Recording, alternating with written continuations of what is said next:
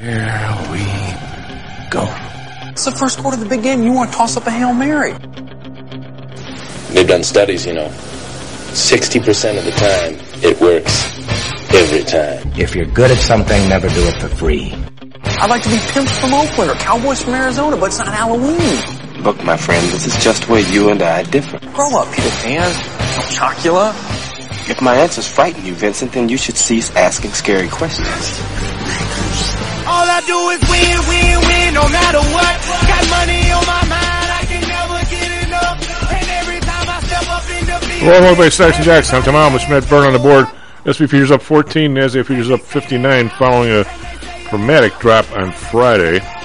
Um, how dramatic, you might ask? Well, Dow was down uh, 939. S&P was down 155. NASDAQ down 536. So right now we're basically back 10% of uh, Friday. So who knows? We can build on that, or it could be the the dead cat bounce. I mean, who the hell knows? There's all kinds of stuff going on in the world. We have Mr. Uh, Greg. Chief. How are you, buddy? Here. Doing well. How was your weekend, sir? Um, it was okay. Uh, a lot of a lot of rain all over the place, but other than that, it was um, okay. I mean, We like uh, the rain. well, you know, we've rain makes grain, as they say in your business. But uh, I think we got enough rain. What do you think? Well, we don't have enough gr- or enough rain and grain uh, if you head south and west. But fortunately for Iowa, Illinois, Indiana, you know our weather is still pretty good. Looking forward to a uh, great weather this week too, hopefully, and a lot of planting within the next couple weeks. Um, it's not too muddy. Probably isn't. Yeah, I don't think so. Have, have you gone out and walked the fields? I have not. I just watched the prices. Oh, tell us everything we need to know. tells, you pretty much everything you need to know. Yeah. What What did you make of uh, Friday? Did you guys do anything special? Or is it just the market going in the crapo? I think the equities were just kind of their own animal. Uh, we didn't do too much. Uh, oil now, I think, is down a bunch, but I, I'm not positive that the equities really had much of an effect on us. Yeah, oil is down uh, two ninety. Still over one hundred. Still one hundred one seventy three. It Was below one hundred a couple weeks ago, but uh, um, it's the Chinese lockdowns they allege are causing the problem in the oil. Problem. Well, if you're shorted, it's not a problem, right? If you're shorted, it's a good. I wouldn't want to be there or short oil, so Yeah. yeah, not a problem for for this guy. What? Uh, speaking of the oil market, I mean, I uh, I, did some study. I'm, I'm- I am I am no expert, no accent expert on me on oil, but I was surprised at the amount of countries that export oil. There's like twenty. There's, I mean, not you know, some of them not very much, but it's a it's a big. It's, you know, everybody gets this idea that it's uh, OPEC and a couple other places. It really isn't. I mean, there, there's a lot of people that. Uh, I mean, it's out of all the markets that Who's got the right combination of politics and infrastructure in order to get oil out? Uh, some some companies or some countries just rely entirely on you know multinationals to pull it out. Like uh, everybody left Russia, and that was a, a large problem for them because now they have to pull out their own oil. And you see that that's not exactly going to happen quickly. No, the same thing happened in uh, uh, Libya way back in the Venezuela. day, Yeah, in Libya. and that uh, that's what uh, Armand Hammer and Oxy kind of went in and picked up the pieces a few years later, right? And they actually did pretty well with it. Yeah, and speaking of uh, Oxy, did did Warren Buff Warren Buffett spend a whole bunch of money on uh, oil stocks last week or I? I, I think he did, but I don't. I mean, his biggest one is this. Uh, what's he? Oxy and Chevron were big. Uh, Yeah. I think combined he must have spent like forty or fifty billion on them. Yeah, and he has some. Uh, he likes some other company that some Microsoft is buying, AbbVie, or something, or whatever it is, because he, oh, he thinks. oh yeah, active. Uh, ATVI, right? Yeah, not AbbVie. Yeah, uh, but he thinks the deal's going to go through. Microsoft's So he's kind of doing the uh, the head the the, the uh, well they call it the the merger arb, right? Yeah. You know, fun, funny story. Uh, Greg, Mrs. God, I couldn't even tell you the name of the guy because I don't. I, he, I don't know where the hell he is if he's even alive. Uh, back when I first started, uh, you know, financial TV, I don't even think the guy was on. Uh, I don't even know if there was a CNBC. He might have been on that local station uh, way before. Uh, I think you were in the business. Maybe not. Uh, you've been in it for a while. But uh, one of the interesting parts, things, there was a lot of takeovers in those days. I mean, you never, when you defined risk and options, this is bizarre, Greg. when you design uh, risk and options, you'd always talk about a guy who sold naked calls and somebody took the stock over. I mean, in my as bad as low as the market was when I started, I mean, the interest rates were you know fifteen percent, and the I'm going to say the Dow was eight hundred roughly, six fifty, somewhere in there. It was, it, it was low, like really low, and uh, you you never defined risk. There was only 100 and maybe 110, 125 optionable stocks. So they were, you know, they were the biggest companies at the time. I don't know if any one of them ever went under. You know, my first couple years. So when when you went out and gave uh, uh, lectures and you talked about risk and options, you always talked about stock trading fifty bucks and you selling the fifty five calls, thinking you're you're slick, right? And all of a sudden somebody says, "I'll pay eighty for the place," and then you're not so slick. Uh, you know, so you know that was uh, that was the the mantra because when I started in uh, it was either late eighty or early eighty one. Uh, in April of seventy eight, there was a big uh, move in IBM, and literally there was a there was a, a song on the floor, not a song, a phrase. Notre Dame had ne- or Notre Dame, uh, IBM had never uh, finished over the 280 strike. It was the top strike. So the, the the mantra was sell the 280s and buy a Mercedes. Yeah. so virtually everybody on the floor, even if you traded in, you know, Holiday Inn or whatever the hell you traded at Eastman Kodak, you went over and you sold, you know, a couple of hundred of the 80 call, 280 calls every three months because there wasn't a monthly expiration, it was three months. Or maybe you sold 50 or whatever you did.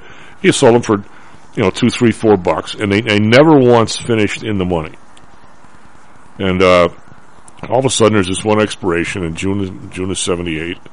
And, uh, the things were at a 16th on Monday morning, so you could have all, bought them all back, but it was considered, you know, that, that, that you, you had you had no stones if you bought them back, right?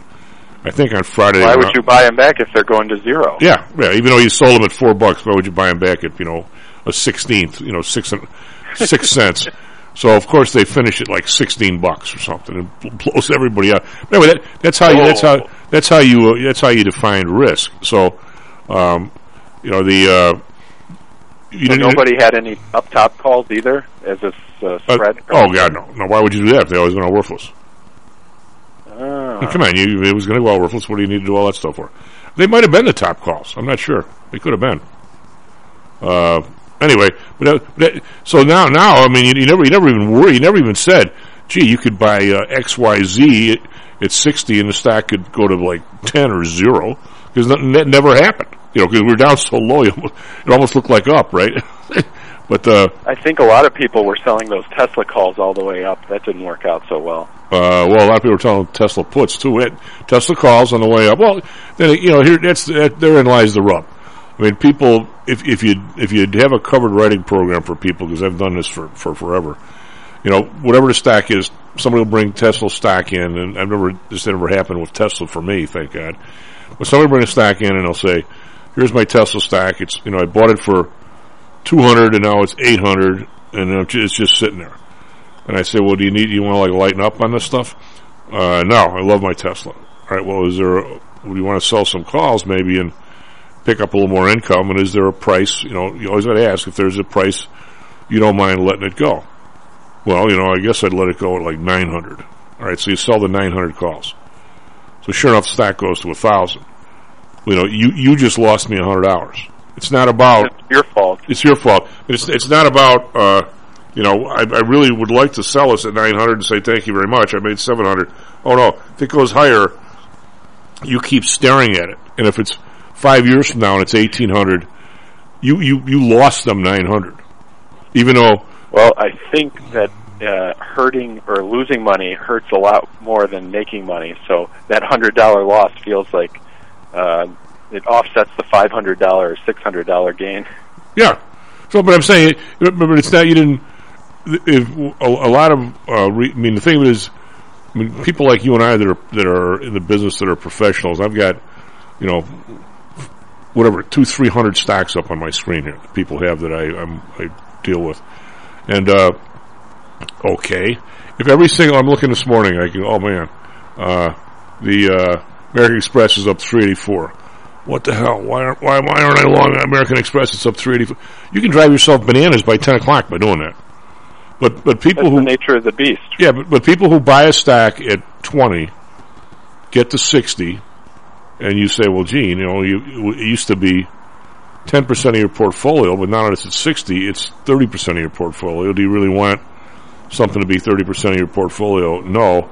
Well, then maybe, because one of the most counterintuitive things to do, Greg, and you know this, if you, if somebody says, I want a, I want a diversified portfolio, well, now they have, you know, ETFs and indexes that will get you there, but there used to be.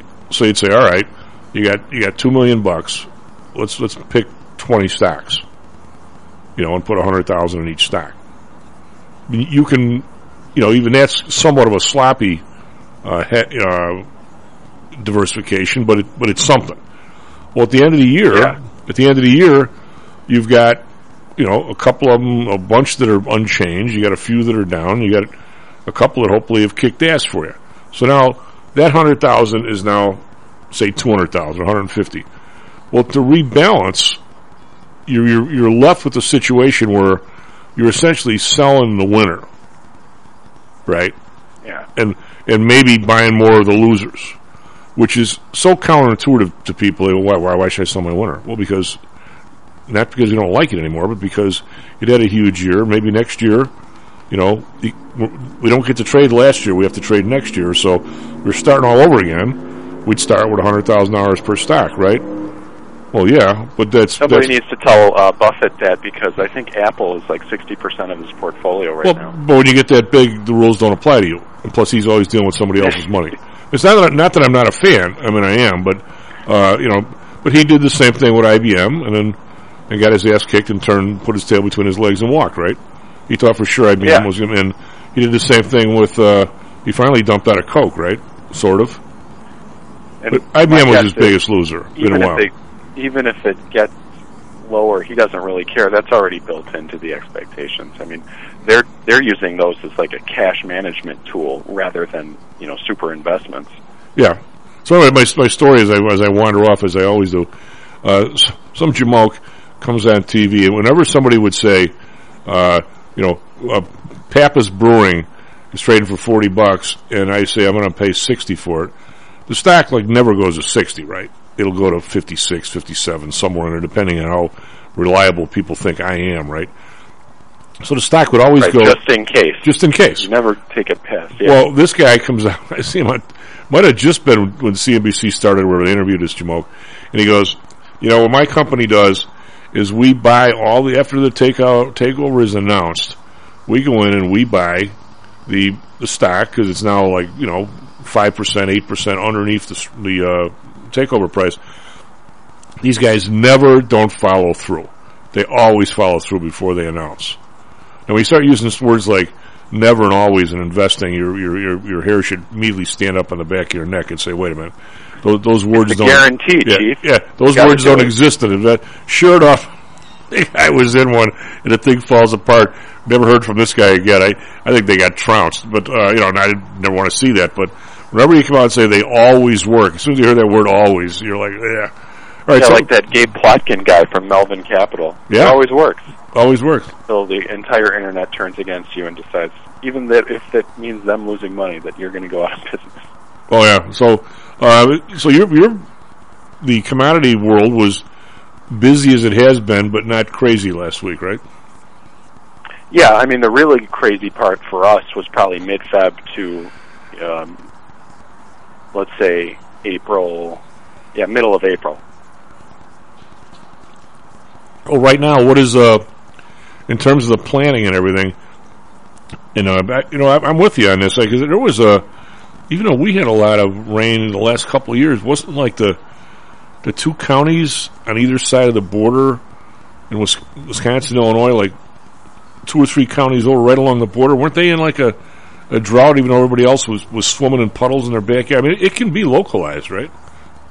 Oh, it can it can definitely be localized. Fortunately, this planting season we've had a lot of uh, good weather in the I states and such. Uh, the states that really have gotten hit with drought are if you go like south all the way to the bottom of Texas, and you triangle it off kind of in that lower south southwest type, uh, all the way up if you go west far enough to say North Dakota, but they're they're in trouble. But really, the the production of corn, wheat, and beans are, I think, going to be okay, barring any, uh, you know, severe weather these next few weeks. Well, how does uh? I know you're not you're not the meteorologist. You're not the young lady on Channel Seven, that's for sure. Uh, how, how does Texas be dry and yet east of there, Georgia and those places have had some of the most bizarre wet wet weather ever. I mean, it just kind of rolls. It's just over. how the the the stream, the jet stream, and uh, how it works out every year is just they they get the short end of the stick sometimes. Sometimes it's too wet. Hmm, Well, um, but, but by and large, if if you were uh, a betting man, which you are, on this year's crop that's not in the ground yet, you're you're betting on a pretty good one. I have no reason to see any problems, and the prices are high. I did incent the farmers, and the government came out with some more incentives last week. Uh, they want more crops, so they're going to try as hard as they can, and you know, high prices in general uh, do that for the market. So Well, they have an article here, and uh, well, they've had a bunch of them, but this is the latest last night. Uh, an article by oh god, Weizhen Tan. watch, I just jinxed everything. Oh no, why, why, Weizhen, W E I Z H E N. So I'm not butchering this thing. Weizhen Tan is this lady's name, and she's talking about uh, it's not just Russia. China's also contributing to higher inflation worldwide, and uh, they're talking about they're concerned about food there, so they've frozen fertilizer exports, which I don't know if they do that much of. But she's talking about uh, last July. yeah, they thought- definitely between Russia and China they use and export a lot, and because of the political situation, you know, it's very delicate, and they've stopped some of that. And you'd expect that to continue because as people get more and more squeezed, uh, you do what you can for your population rather than the global market. Says here China's share of global fertilizer exports were 24% for phosphates, 13% for nitrogen, and 2, 2% for potash. Potash is mostly Russia, right? Before the Yeah. restrictions, according to. So they're essentially, you can't export stuff, we want you to grow stuff here. So fertilizer prices are falling in China and they're going up. What is. What does that mean here? I mean, it, I mean, obviously it's a, boy, here's a term. I'll use it. It's a factor of production, right? And, uh, but you also have it's a huge input cost. So that if your cost goes up, obviously you try to pass it on to the consumer. That's that's happened. Um, in terms of supply, we don't. We're adjusting in that you know more soybeans are being planted. Uh, they a lot of people are paying up for fertilizer if they can get it. If they can get it, really, because the crop prices are high enough to where they're saying, okay, well, we're still going to make some money. We're still going to, even though the input costs are higher. So the profit might be down, but in terms of are you making money? Yeah, if you're still making money, you can make a less percentage if your nominal price is higher. So Uh, when my wa- walk us through the the costs here if you can. My brother started trading uh, corn options. On, it had to be in the eighties. Um, a guy walked by him and said, "Son, corn costs two fifty a bushel. If it gets much cheaper than that, you buy it. If it gets much higher than that, you sell it." Well, two fifty a bushel. Fertilizer was was what in was what input input thirty cents a bushel, forty. I mean, what is what percentage do you think it is? uh, not anymore. No, what I'm saying, but now the corn's. I guess what I'm trying to get at. Say it was say it was There's twenty. a great website that University of Illinois has that estimates farm uh, farm costs and farm profitability. And what they've said is, yeah, your profits are going to go down a whole bunch, but your crop prices, your crop sales are going to be up. You know, your income's going to be up 25 or 30 percent. So it's up to you to balance those costs to make sure it works. Okay, well, I guess that's what I'm trying to. I'm trying to find. Uh, if, co- if if corn was two fifty back then, and the cost of fertilizer was, I'll use the term, twenty five cents a bushel. Right. Well, now a bushel is what seven fifty, roughly. Right. Yeah. So now, does that mean fertilizer is going to seventy five cents, or it's going to four dollars or five? I mean, it's going to seventy five cents. The farmer's laughing. As a percentage, I'm not Yeah. positive. Let me look really quick. I think it used to be fertilizer was maybe price per bushel. So directly in 2020, it was 391 per bushel, where you were expected gross revenue at like a thousand. Right, so it was roughly 35 to 40 percent. That was in 2020. All right, so now the prices have doubled essentially, and So now we're projected to be we're uh, projected to be you know over over say 700 or ish, all right, that's per acre. and that includes the the fertilizer, the pesticide, seed drying, storage, crop insurance. That's all one section. All right, so that's per acre, and you're getting 200 bushels an acre. That's per bushel. Yeah. All right, so so. All right, well, it can't be it can't be 750 a bushel. The price is only 750. Oh, it's the gross revenue uh, priced per bushel. All right, so they're, they're still, in other words, at this price, they're still making dough. What they don't, what they don't want to do is pay for all this stuff and have the price fall to four dollars. Then they're in trouble. Right. So if, if you were one of these guys, if you're a Greg Pappas corn farmer in a good area, and uh, at this point, how much of your crop would you make? Would you make book on and say, "I'm going to bring in my normal"? Uh, when Dan started, only the best farmer made 200 bushels an acre, and now if you're not getting 210, 220, you're a schlump, right? Eh, I think they're they're estimating around 200 Average. average. Well, but if in- you're a- if you're a- guy that places, used to get to 200, the you're- world, you're lucky to get half that. Yeah, but it's a. I mean, back back in those days, 200 was a great year with a godlike farmer. Now it's gotten better. Okay, so so all right, so because of those specific uh, inputs, like fertilizer getting better and irrigation getting better. seeds, seeds are better, not as much as eaten Yeah. by bugs. All right, so um, what what would what would you have the stones to hedge at this point? Would you would you say uh, for sure I'm going to get three quarters of a crop and you're going to sell it at eight bucks, or do you do, do you not do that yet? Or am I talking about hedge yourself on the futures? You already sell forward. You, are guys even doing that yet, or, do, or we could it could never rain again and they could get nothing, so they would never Oh, do that? I, I think a lot of people are taking advantage of the the uh, all the giant price hikes, and they're selling out into 23 also. Okay, so they're they're convinced that they're going to the next two years are going to be good. Don't even have to be good. They, I mean, they're probably in their worst year. They've never lost more than half a crop, right? Uh, I wouldn't. Yeah, that would be that would be international famine. That would be horrible. Yeah. Um. eh. So, So direct direct costs, you would want your say fertilizer, pesticide, seeds, uh, storage, crop insurance, and all that to be maybe uh, forty percent of your costs. all right. So then the ownership of the farm and profit is the rest. You got to uh, your overhead, you know, insurance and depreciation and All right. So, stuff. but you're talking the, the the raw inputs of crap in the ground is is is pushing three bucks a bushel, which More, is yeah. three, three and a quarter, which is a lot. I mean, considering people used to make money at two fifty a bushel, they don't, they can't anymore. Well, yeah. Say 2020 was four and a half a bushel, and they would make, uh, say, 400 on operators and land returns, and then the farmer would usually get a quarter of that, so about a hundred. And Is the price yeah, of farm price of farmland still up there, right? Ten percent. Wow. Oh, price of farmland went bananas. All right. So every time you make money on the crush spread, you go out and buy an acre or two. or some there's some stuff uh, farms available down in Mokena, 400 acres here, 400 there. You put yourself together a little something. Yeah, twenty percent higher prices than last year.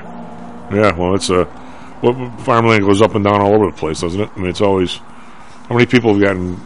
A lot of a lot of it is big companies buying it and then then they lease it back to people, right? Yeah, uh, but sixty percent of farmland is still, I'd say, individual or family. Or it's hard to measure because you know, what if you hire if you're an investor and you've got your brother farming, or it's it gets difficult.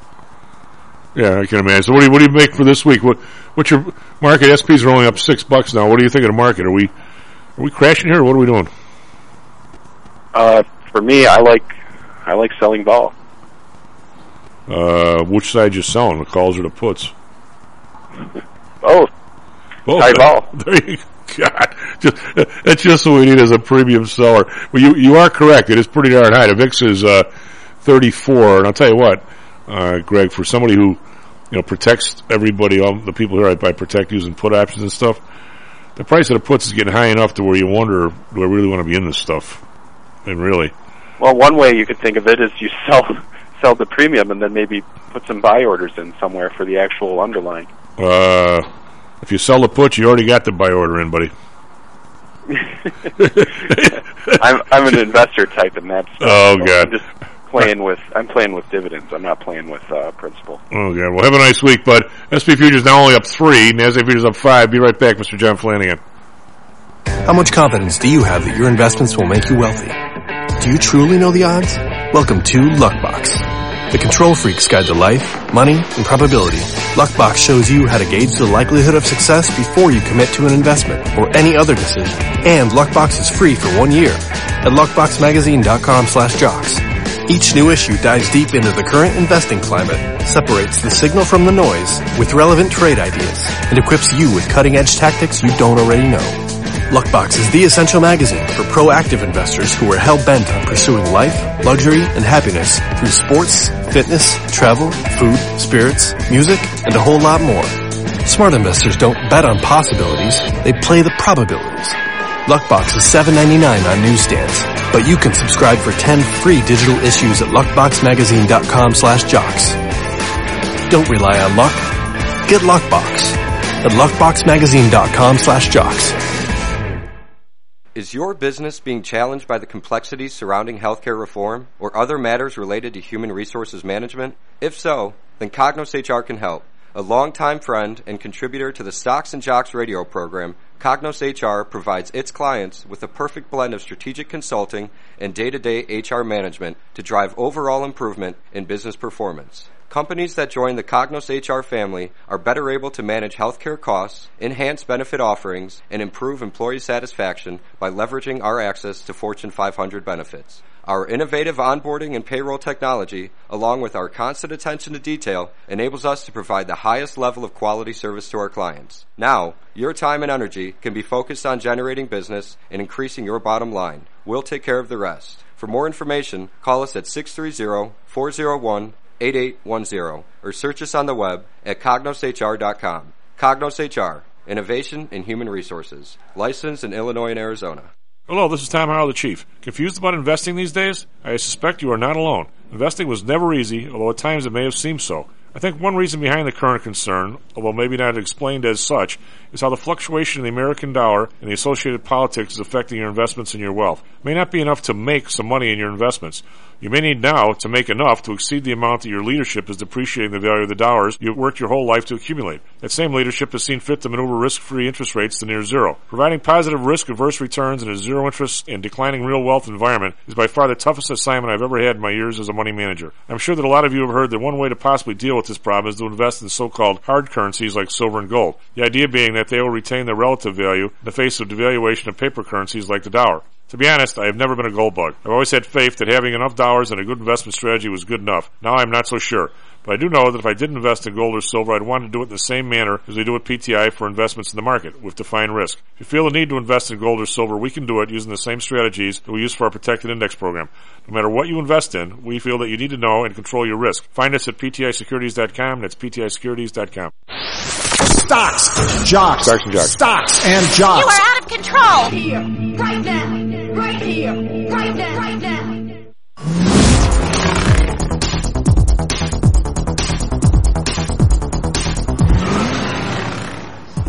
Back to Stocks and Jocks. I'm Tom Mr. Matt Byrne on the board.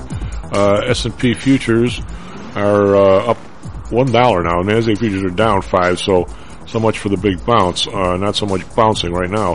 Matter of fact, we're unchanged, which is kind of ugly because we don't really need another day down like uh, like on Friday.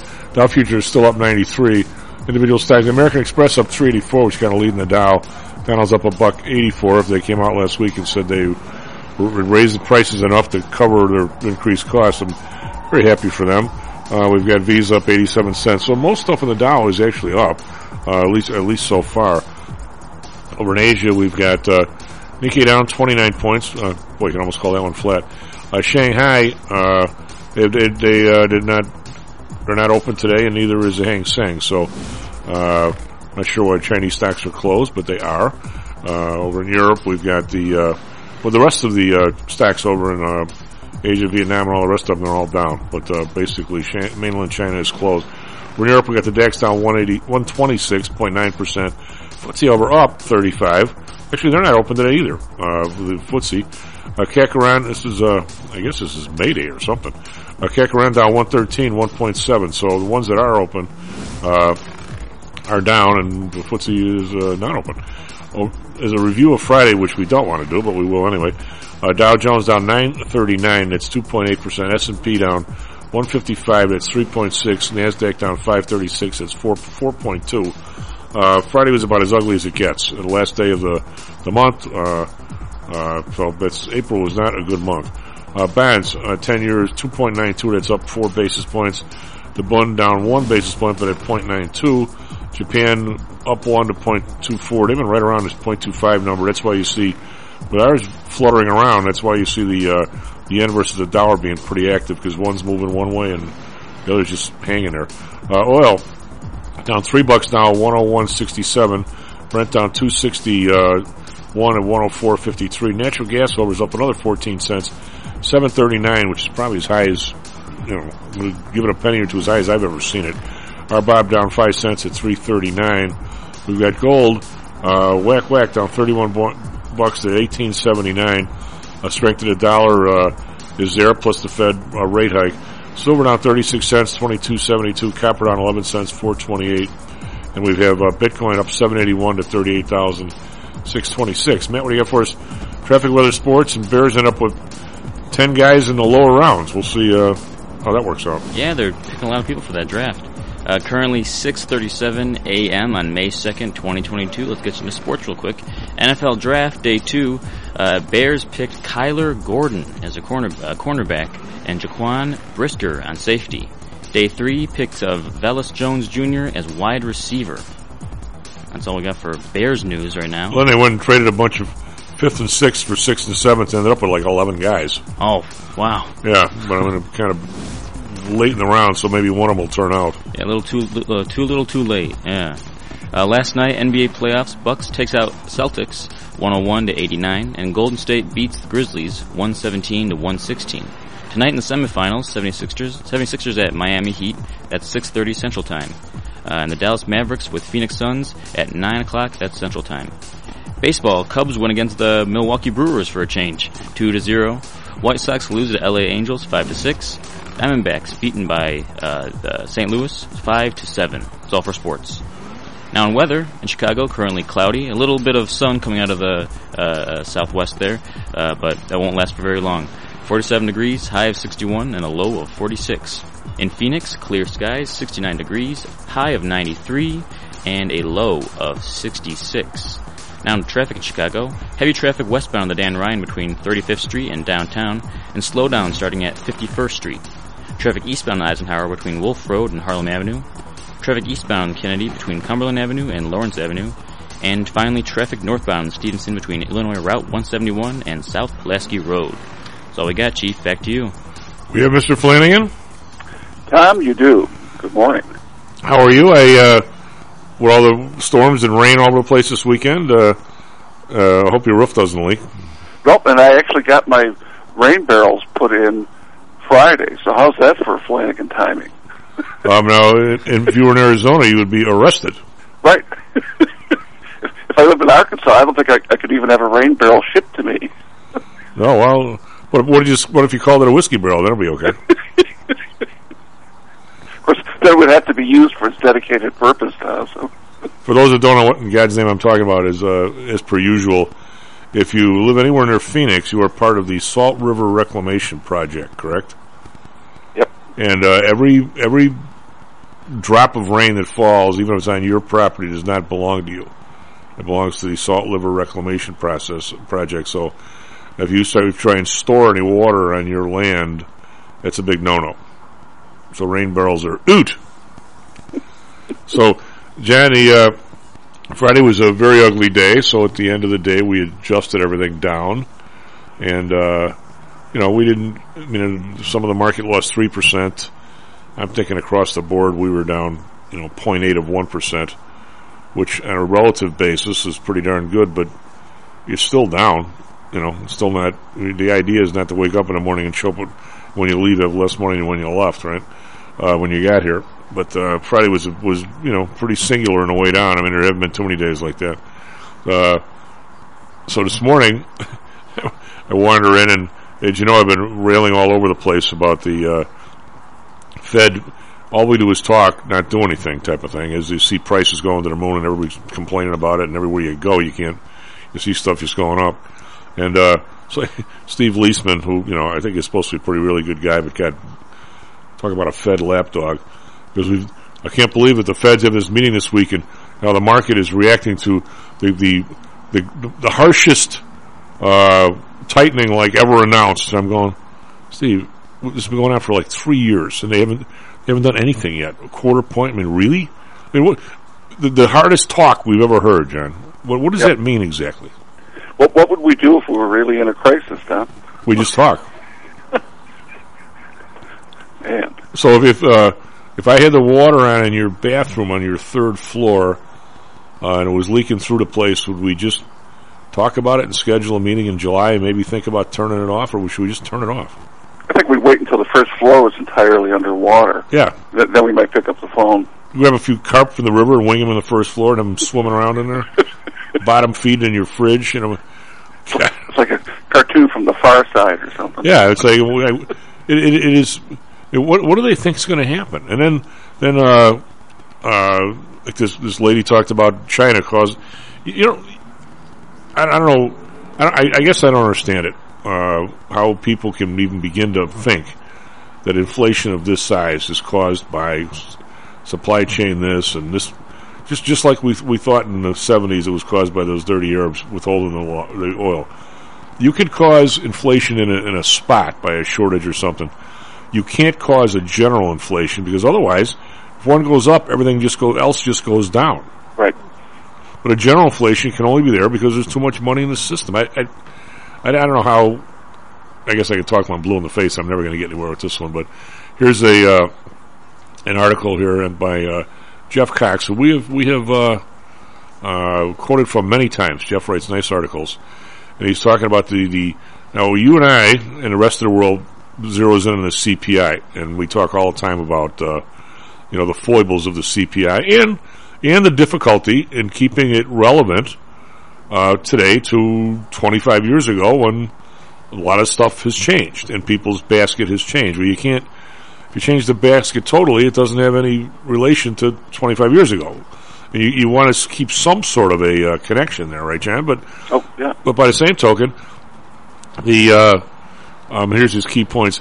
Personal consumption under the PCE came out. Now the Fed uses this PCE, uh, and the person, which is the personal consumption expenditure prices, which is supposed to be closer to what people actually spend than the CPI. It's a way of saying the CPI, in trying to keep itself, uh, you know, relevant when 25, 30, 40 years ago, is kind of left the ball yard as to what's relevant today. So they got this new one, right?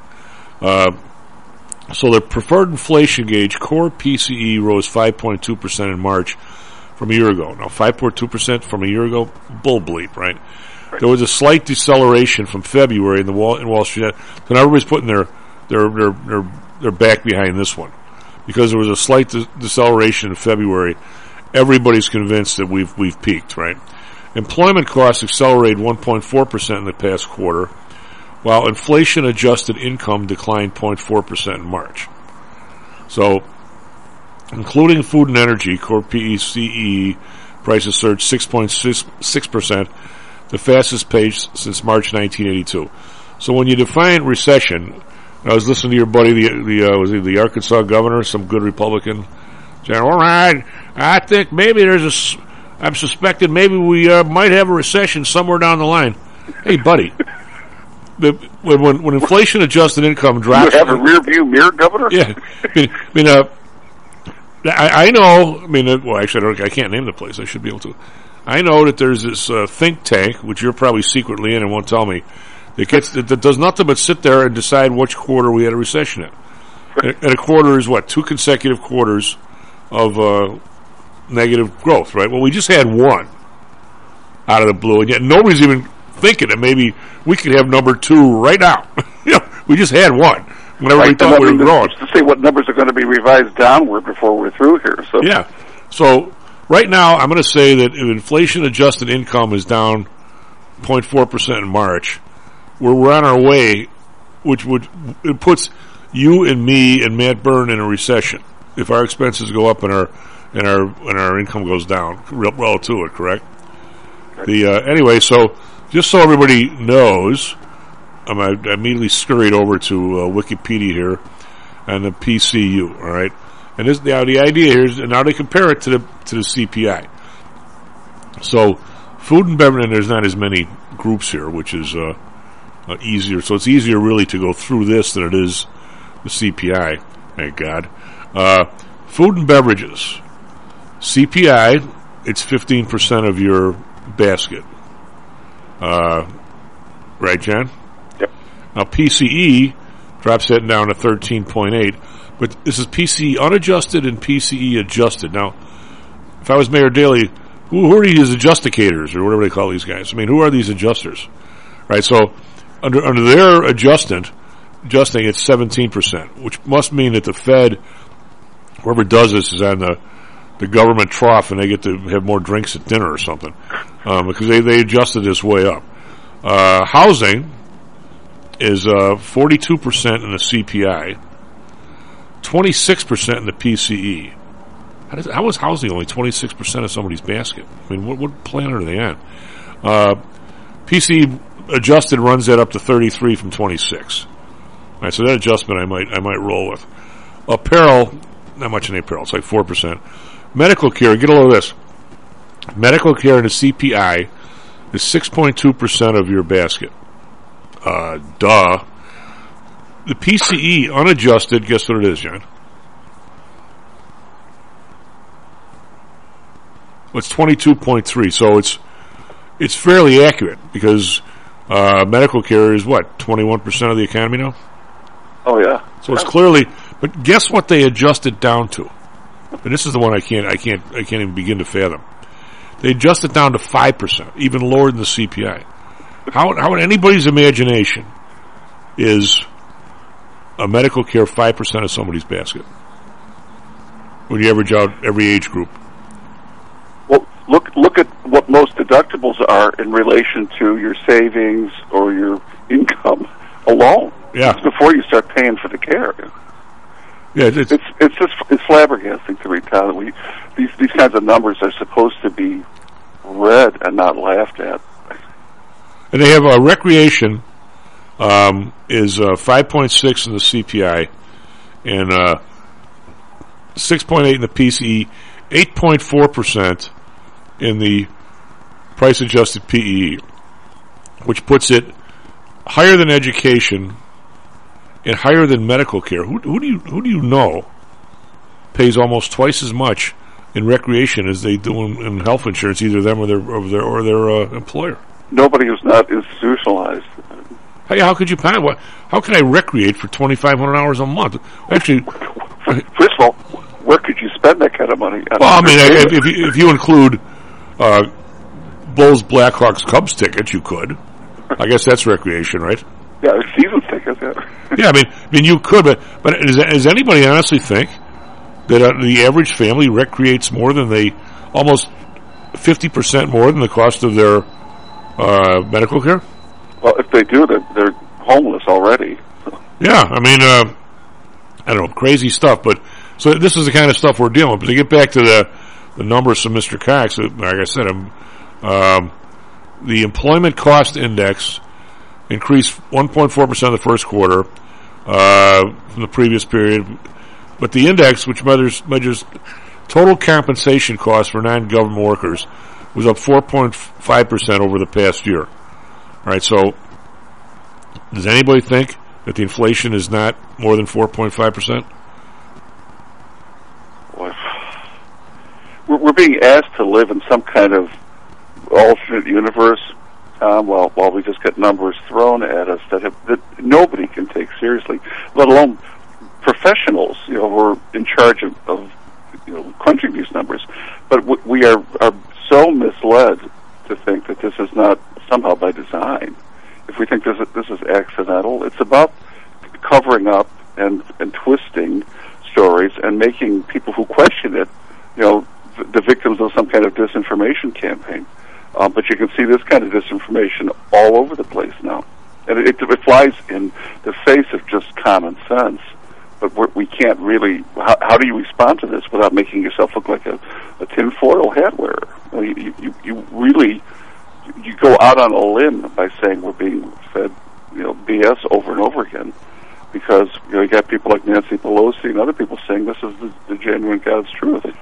So I don't know. I mean, I feel, I feel pretty helpless in, in trying to like make decisions about stuff when there's very little data that is trustworthy, and you can't complain about the data that you're getting.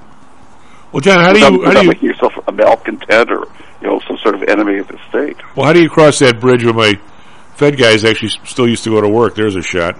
Uh, at, in the in the building. I'm not saying they don't do any work at home. They used to stop by uh, our favorite watering hole series once in a while, and our downtown watering hole. And uh, and I said, you know, how, how do these guys believe these inflation numbers? And the answer was actually really good, Jen. And I don't know, you're much better wordsmith than me. How, how would you even? The answer was, well, you're on, you're in the Federal Reserve, okay, and you have this meeting, and you get all these statistics, and you got all these people that work work for the Bureau of Labor Statistics, and he says you don't have much of a meeting if you get all this stuff. When you know they got hundreds of people over there doing their job, they drop it in the middle of the table and they say the CPI was up half of one percent last month, and you say that's BS. It was two percent. Because all of a sudden your meeting dissolves into not believing some other group's numbers, and there, he goes, you, you, you can't do that. That, that that's that's just uh, otherwise you never get any place anywhere. Which I think they're not getting any place anywhere. But at some point, are you are you are you a total buffoon by after twelve months of this or twelve years of this saying, "Oh, this isn't even right." I mean, I, I don't know how you cross that bridge, John, because you really can't spend all two days arguing over the numbers you get from other places. I get that part, but somehow or another, they're not right either. I mean, I, how would you? How do you piece that together? Well, there's no real urgency behind any of this, Tom, which is the thing that's, that's kind of demoralized me. Um, if we really knew what we were playing with and we knew the stakes of getting it wrong and, and getting it even mildly wrong, let alone horrendously wrong, I don't think there could be such a cavalier attitude about it. Just kicking the can down the road, road and settling on any old numbers for the short term, and then just watching how the market responds. And, and you know, I, I think the market is always right. I mean, by that I mean it's always responding to what the numbers refuse to show, or the numbers have been tweaked not to show, and you know the other numbers, the, the numbers that people feel in their bones or in their gut, are a completely different set, and those are always the things you're seeing reflected in the markets, and, and they know best. Maybe, maybe people don't like to read the signals that way, and they don't like the way the markets are going. But I think the market. Well, I is think aware. your your your your head is in the right place, but your eyes are looking in the wrong direction. The Fed has been the market; they manipulated the market for the last how many years? Oh yeah, I, I I mean the stock market. I mean, just Yeah. as sort of a sideline. on. Um, You're talking about the, the right. market They- for I everything mean, out there. have- Okay. The, the, the Fed has cr- created just a smokescreen of confusion about all of this. Well, and they and they put nine trillion dollars to work. Right, and denying responsibility Yeah. for any of the, the effects that follow from that, and getting people like Nancy Pelosi and other people to, you know, join on the bandwagon, saying, "Oh, it has nothing to do with money supply." Oh yeah. Well, and Biden's saying the same thing, which is ins- insane because they both were here. They're both older than God, for God's sake. anyway, but I, you know, one thing I did notice, and This is this is a shot. I mean, uh, and, and and the funny part of it is, it's a shot, but it was something that our founding fa- fathers did their best to deal with. And because you're a, a constitutional expert here. What I'm saying is, my biggest complaint from all the way from my the two guys that were actually one was more my hero than the other. I really like George Stigler. I thought he was much more interesting to listen to than Milton Friedman, although they were both terrific. Uh, I, you get the you get the idea that you know Uncle Milty was going to go out to Washington and he was going to talk to the Fed people and say they were doing stuff wrong and so forth, and and have all his his work that he just completed, the monetary history, and explain this is why you're screwing this up and blah blah blah. Uh, it, it all was it'll all it'll come out in the end. You know, don't worry, the the market will work in ten years from now, say eight years now.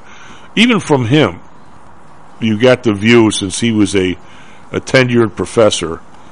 A three or four year time span was way different to him than than somebody who the price of chicken for the family went up ten percent like last month. There there wasn't there wasn't the urgency to it that that maybe the rest of the economy put on it. And it really wasn't so much the urgency. If you had savings and you were, and there's nothing wrong with this, being in a union, the savings rate was always higher than the inflation plus. And as a union, you got, after a while, not, not initially, you got cost of living increases pretty much every quarter. Now, not many of them, John, were 100%, but they were 70, 75, 80, you know, some percentage of the CPI. I don't know of anybody who got 100 percent, but there might have been there might have been a few that I didn't know about. Uh, so, in, in a, the Constitution basically said, okay, that's why we want these guys in the House elected every two years, because if anything happens, everything changes. We want these guys to know about it right away. We don't want them being in the ivory tower, even though there was no ivory towers in those days. And they sort of anticipated this, and yet it sort of hasn't worked out that way because you can't get well there's huge turnover at, at one level among the two and one and two and three term people. After that, it seems like they leave when they feel like leaving. I'm sure that's probably not totally accurate, but, but somehow or another, we. I mean, I don't have really a problem with uh, Joe Biden personally, other than the fact that the guy never seemed to have had a regular job. I mean, his time horizon is totally different than yours and mine. I mean, it, Absolutely, and and he's typical. He's Yeah. typical. I mean, he, I don't know that he he he, I mean, he says he understands. I mean, when he first, to be fair, when he first went to Congress, back at the time when you and I were, you know, basically getting out of school, the people in Congress, especially representatives, didn't make very much money, and were expected basically to live two places. And the dude got in the train every Friday night and came back to where the hell he was in, in uh, was he Delaware? Yeah. Um, and you know, and he, none of those guys lived a high lifestyle. I mean, Marty Russo did. None of the people we knew did because they, they couldn't. You know, you didn't make that, you, and they didn't trade. They didn't trade ahead of stuff in those days. they clearly didn't get the same money from the lobbyists. Um, so I, I think you know, in those days, the, in the in the Congress, you probably were pretty forced to be somewhat blue collar. And I you know somehow or another, I don't know if it's changed that much, Jan. I don't think it has for the first first term or second term or third term, but once you're in there for a while, it sure seems to have changed to me. I mean, that's just one an impression, but you speak for a while. You you know, the, uh, the way it used to be, Tim, I'm, I'm talking, you know, 150 years ago or so, that the typical Congress congressperson lived in a rooming house in Washington, often very shabby, got your meals with the hoi polloi every day. You lived a bachelor existence, even if you were a family man and had a bunch of kids back home, and you were anxious to get back and see them. And when you got back to your district, um, you were kind of immediately back in the groove that you had left. Now, I, I think any congressperson who, you know, leaves Washington for a, a well-deserved respite from all the, the BS that's floating around is still completely surrounded by their staff and insiders who are getting them on the campaign trail every time they have a chance. And it isn't about listening to anybody. It's about going to meet and greets and getting a message and pounding it and getting press time and everything else.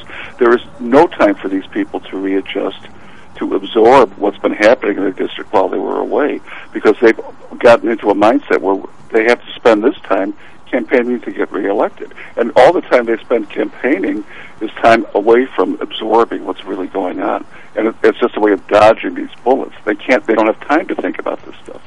When come back, let's uh, let's take that apart a little bit. uh, in terms of expanding what you just said. S&P futures now down 14, Nasdaq down 68. This is not what I wanted to see this morning. Be right back, Stocks Jocks. This self-directed trading is a lonely job. Online trading is not as easy as point and click. No, it's not. Everyone, even professionals, need to share ideas and think out loud every now and then. That's what I like about PTI Pro Direct. Their staff of former option floor traders really helps me choose the right strategy for trading option volatility and plan the time decay for my covered writing program. Yep, nothing can replace years of trading experience to stop you from making that dumb trade and for saving a few bucks. We've all been there and done that. yeah, I have access to all that great trading advice and experience for just a penny a share for stocks, $1 for equity options, and $1 minimum a trade. Our clients at PTI Pro Direct can call when they need a little help on a trade or just to talk about the market in general. We trade every day. We love this stuff. That's what I like most about PTI Pro Direct. Cheap prices, along with great advice from real floor traders. It's the best of both worlds. Tell your friends. That's PTIProdirect.com, PTIProdirect.com.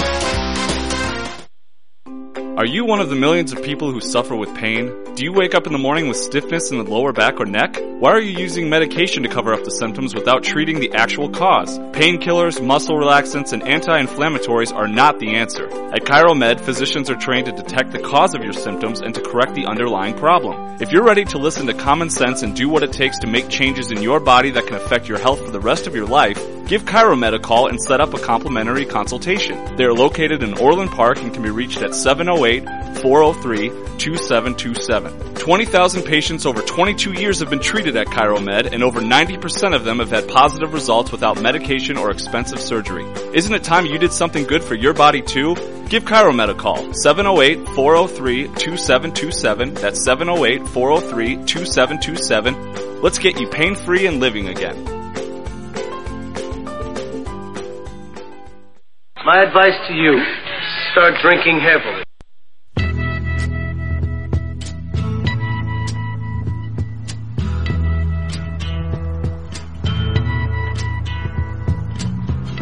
Something happening. Low and Winnipeg Stocks and Jocks. I'm Tom Mr. Matt Byrne on the board. Mr. John Flanagan with us. S&P futures now down 12. Nasdaq down 62. Like I say, not what I wanted to hear. A, a big, you know, a nice bounce day here would be a, a big winner. I don't see it coming at this point. Uh, maybe I'm wrong. Uh, just remember, John and Matt, you are not drinking alone if your dog is home. Can, can I include cats in that too? You know, I don't know about that. I mean, you know, I don't know about that. I, My, I, my cat matches me glass for glass. So. Oh God, The cat will judge you, the dog won't. God, still, I still have to deal with Audrey's uh, poodle puppy. Got a she a riot, but talk about energy. I, I, I, every time I've seen a standard poodle in my hood, they've always walked along right next to the owner. They're the sweetest dogs, very smart. I, I've never come across a puppy. They have they have more energy than anything I've ever seen. I mean, I guess any puppy does, but boy, oh boy, she's she's cute, but um, let's just say she's busy. Is that a fair? And they don't even get paid, Tom. Isn't this amazing? Oh, I know they don't even get paid. Uh, so I guess what I'm what I'm getting to, Jan, is when uh, some some parts of uh, our system. I'm going to say that well, the guy uh, Keith Pekau, who was on a couple weeks ago from uh, Mayor of Orland, who's running for uh, uh, a rep in that district. He's a U.S. rep. I'm going to say between being mayor and if he's going to go, anybody who puts on a little coffee clutch, or I guess you could even have a, a drink clutch. I'm trying to trying to talk Audrey into being a bundler. I said, "Oh, you should become a bundler." She's like, "What the hell's a bundler?" I said, "A bundler is when you get ten of your friends over for 150 bucks a throw, eh, and uh, and and, and you uh, you pay 25 dollars for the for the chow and the booze, and you give the guy one check in your name." That's what a bundler does. Uh, and obviously, if it's a presidential bundler, you have people that are paying you know, ten thousand to meet Bill Clinton, and you write the check for a hundred. He didn't know any of those other people. How does he care? He just knows you sent him a check for a hundred, right? Right, That- he'll that- talk to you, not he'll the talk other to you, not the other schlumps. That, that that's that's a bundler. Anyway, but I have no. I mean, if if you get this dude, and plus he welcomes it, it seems like he does. He answered every question that I threw at him. If you get this dude in your living room, or, on, or out on the deck, or wherever the hell he is, I don't think people hold back at all, John. I mean, I, you know, the blue-haired lady is not about to shut up when the guy's in front of him. Not that blue-haired lady should shut up, but I'm saying, I think the presidential candidates that walk into the into the little uh, breakfast joints and uh, counters in Iowa in the presidential. I don't think those people hold back at all. I, I think you get a real fair earful of what's going on, you know, in in the world. But it seems like after a period of time when you, you don't necessarily have to do that, or you're running unopposed as a rep or something, somewhere you seem to lose some of that. I think. I mean, like is what you're saying. How, how does that happen? I mean, uh, how how many terms do you think does it take where uh, I'll just pick a name out where uh, a Danny Davis doesn't even really campaign, or Mike Quigley, he's not going to go sit in somebody's living room for an hour and a half and listen to people bitch at him. I mean, uh, or maybe he is. I mean, I, I don't know. What, what's your feel on it? I think some people never really listen at all. Um, I think the ones that ha- probably have, you know, learned to listen are people like Ken Pekau, and just a shout out to him. Um, Tom, he's in the Sun Times today. Um, the Better Government Association has this rating system for statements that are made, you know, when people are touting their record, you know, about crime or whatever else, and he has true a rating that the BGA is notoriously stingy with for his claims about crime and what's happened to it in Orland Park. So, you know, they what he's saying about it and how it's been reduced is spot on according to Better Government Association. So kudos to Ken Pekau. I think it'd be nice if we had more politicians who could get ratings like that occasionally. But but the people who come up through the ward organizations and have had to administer um, a, even a township, but better yet, a city, um, or as an alderman, even th- these people are are better positioned to know how fragile their power base is if they become become detached from it, and that they people will turn on you on a dime, and you know if, if they think you're you're, you're not listening to them, they will let let it be known in no uncertain terms, and a, mayor has to be very much aware of that because all you do is kind of supposedly anyway, unless you have a security ta detail like Lori Lightfoot's, you're exposed all the time. But but the people who don't come up through that, the people who are products of think tanks or you know just as Democrat types who are harvested because they are malleable, these people never listen. I mean, they they listen to their handlers, but their constituents, who cares about them? So I think the people who have had to survive in politics locally understand how dangerous it is to set, shut yourself off from what's being said around you. But you know, somebody like Biden who goes into a, a town hall and meeting in Iowa and you know gets in fights with people when they challenge him on stuff and you know challenges them to fist fights and all this crazy stuff. He doesn't care really how he comes across. He, he thinks that the people who are challenging him are dead nuts, and he you know he's convinced of that. And there's no way he's going to take them seriously. Nor does the media take such people seriously. If you if you're going against the conventional wisdom, you're portrayed as some malcontent or some nutcase that nobody should be paying attention to or listening to. Um, so you would think if you went to a meeting and you were assaulted, you know, by your constituents, that you would come out of there shaken enough where you change your tune. But a lot of these people are, are convinced it's it's you, not me. I'm the one who's right here. You're wrong. I don't care what you say. I don't care how many people say it. I know better. And we've got a whole class of people like that who have never had to respond to grassroots anything. They've, they've lived in bubbles all their lives, like Joe Biden. I mean, being in the Senate since 1972 or 73 or whatever, what kind of grasp does he have on anything outside of his staff and his family and you know the glad handers in the party who tell him how great he is? He believes it now. Well, I mean, it, it's real easy though. You can get. I mean, I I certainly try and, and dig out, especially since I. I think I could have a conversation with what's her name, uh, uh, or, Ortiz.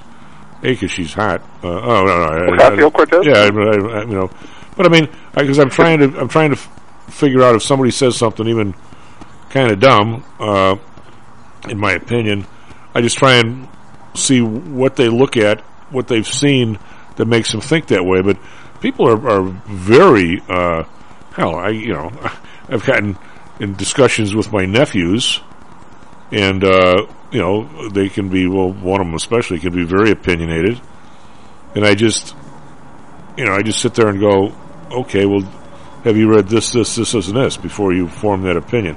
No, that's all. That's all no good. But you haven't read it yet. I mean, you haven't. I mean, I can see where you're coming from and what you're talking about. But by the way, if you look this way, you might temper that just at least a little bit. Well, no, it's I, this is the way this is the way it is. You know, this this whole group is no good, or this that's not, you know that, that, those you can't say like a whole fire department or whole police department or this is that there, there's no good people in Congress. Well, yeah, there are. You know, come on, yeah, there are. Not everybody's like they're from Chicago. There, there are there are places that actually, uh, when Audrey had her place down in Ogden Dunes, there was a lady who uh, I think she was a rep. Uh, I don't. I, I think Indiana's got the same thing we do, the House and the Senate. I think she was a rep. I don't know if she was a senator. Uh, but I mean, when they they'd spend all kinds of time putting a balanced budget together, and I used to I talked to her a few times. I mean, nothing major, and uh, she was probably let's put it this way she she didn't get there because she was uh, Christie Brinkley. You know, she's just a, a regular lady and uh, a regular regular blue collar schmuck like you and me, and uh, and uh, she'd say, "Well, no, I got to go back to to uh, Indianapolis this week." And I go, "How come?" She's, "Well." Our budget is running is running hot. We got to go down and we got to figure out what to cut because we want it balanced. I mean, it's going to be a, a tough week for us. And I mean, it wasn't like she she would talk to anybody, find out what's going on, and and she actually gave a bleep. You know, and I mean, I, I think that in a, in a lot of states, maybe even in some, I'm not going to say everybody from the city is is tainted, but uh, I think there's a lot of pretty good government going on. I think it's very uneven, actually, and uh, it's it's matter of fact one of the the reasons why I say that is I, I went, I went out and bought this Ford Bronco, an old one in, in Rhode Island. It ended up being a bad buy, but it's another story. Um, always bring a mirror to put under the car because uh, I had my spots where I looked for rust on those old Broncos, and there was none there, and I didn't look under the car because the thing was stored like on grass or something. Anyway, so screw up on my part. So I stop in, uh, I think it's Clarendon, Pennsylvania. It's like it's like uh, Key Largo everybody in there, it's like halfway between New Jersey, New York, and Chicago. So everybody in there is the bar is like driving from New York to here or here to New York. So it's very interesting. There's this lady uh, sitting at the bar, very nice. Uh, and I started talking to her, and I said, "I said, well, I mean, you're kind of a local coming to this place. Everybody else is here driving New York to Chicago." She said, "Well, I'm meeting my uh, brother." I go, "Okay." You know, brother comes in. Well, immediately I stopped talking to her. The brother was fascinating. He was a uh, we don't have that much of this here, do we, Jenna? They have a city manager system a lot in Pennsylvania. Actually, I think Orland might be a, a city manager part. Didn't uh, Keith say that a couple weeks ago? Right. San Francisco supervisors, you know, they, they go by different names, but they tend to be, you know, they don't work very well in big cities because the problems are too complex to deal with such a weak body. But in a small municipality, they work okay. Well, this guy was saying that, uh, man, I was fascinated by him. He, he was the manager in like one or two places, but he was on the board of like three other cities. He said, "You, you drive along the, you know, the I eighty here. You think all these towns are alike." He goes, "They're not." He goes, "It's it's really scary. It'll be a place with ten thousand people, and they they uh, they're police and firemen. They put enough money into pensions. Everything's flat. No, there's no deficit. There's no nothing. People are getting like the right amount." And uh, the actuarial, they did it all right. And uh, you can go ten miles down. There's another city the guys gave everybody like double the pension that, that, that they were putting in, and it was their buddies, and all of a sudden they got this big hole. You you would never guess. I mean, it's like they didn't know what an actuary was. they didn't know what an interest rate was.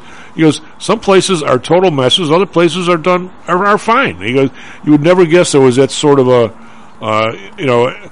So the same way I think about in government, I think there's a lot of good people that quote go to Congress. My concern is what happens when they get there. Uh, but you know, I, I think there are some. I think there's a lot of people probably from central and southern Illinois that go to the state legislature with the idea that they're going to do something right, Jan. I mean, not, I, don't, I don't think we're all idiots or crooks. Oh, of course we're not, Tom. And I, I think you know the people who are, are brave enough and confident enough to think that there's a job for me to do, and I, I know how, you know, what a bad rap people get for doing what I'm, I'm trying to do here and I still think there's you know possibilities here. I applaud those people. I, I think you, you, it takes a certain kind of gumption and co- confidence that I don't have and never envisioned ever possessing that would make me want to run for you know higher office at that level. So the people who do it, you know, I get a lot of I give a lot of credit to. But having said that, there's a lot of people there who have always just been tools of some other part of the system, and they've never known how to think for themselves, and their value to various interest groups is that they don't have any thoughts of their own. Um, and I put in, in that class people like Paul Ryan, who also never had a job in his life other than driving a car for some politician to whose family his family was beholden. So when if that's the way you start out in life, and you learn how to schmooze and say the right things and get promotions and, and being taken into other people's confidence, you toe the mark. You- You're not there to create trouble. You're not there to rattle the cage of anybody. And there's a lot of those people, and in various, you know, convenings of the Congress, I think they have close to the upper hand, or maybe a convincing upper hand, and at other times less so. And um, after Watergate, I think there was a recognition that, that a lot of the image problems that you know Nixon had were, were shared by lots of other people in Congress, and there was uh, some soul searching that went on. And I mean, it, it didn't end up in the best people coming in, but but people who were a little more a- aware of what they were up against and wanted to you know do a good job and, and be given credit for things that you know, in other times and places would have been unthinkable that you could talk about.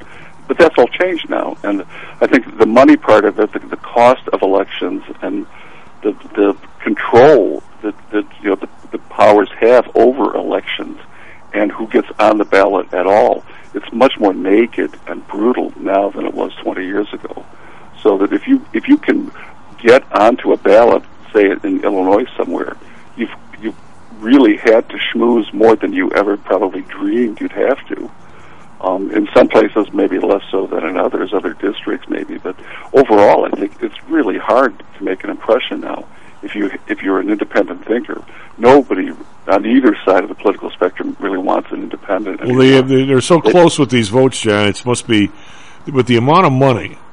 If you can get snuck into one of these bills, the amount of money coming your way. I mean, there's people with this uh, the COVID stuff that manage to get themselves written in these bills. I don't even know who these people are, but you don't, don't have, never have to work again. I mean, it's uh, it's it's. I'm I'm real anxious for. Uh, I don't really know too many of these people, so it's not like I got a huge fandom.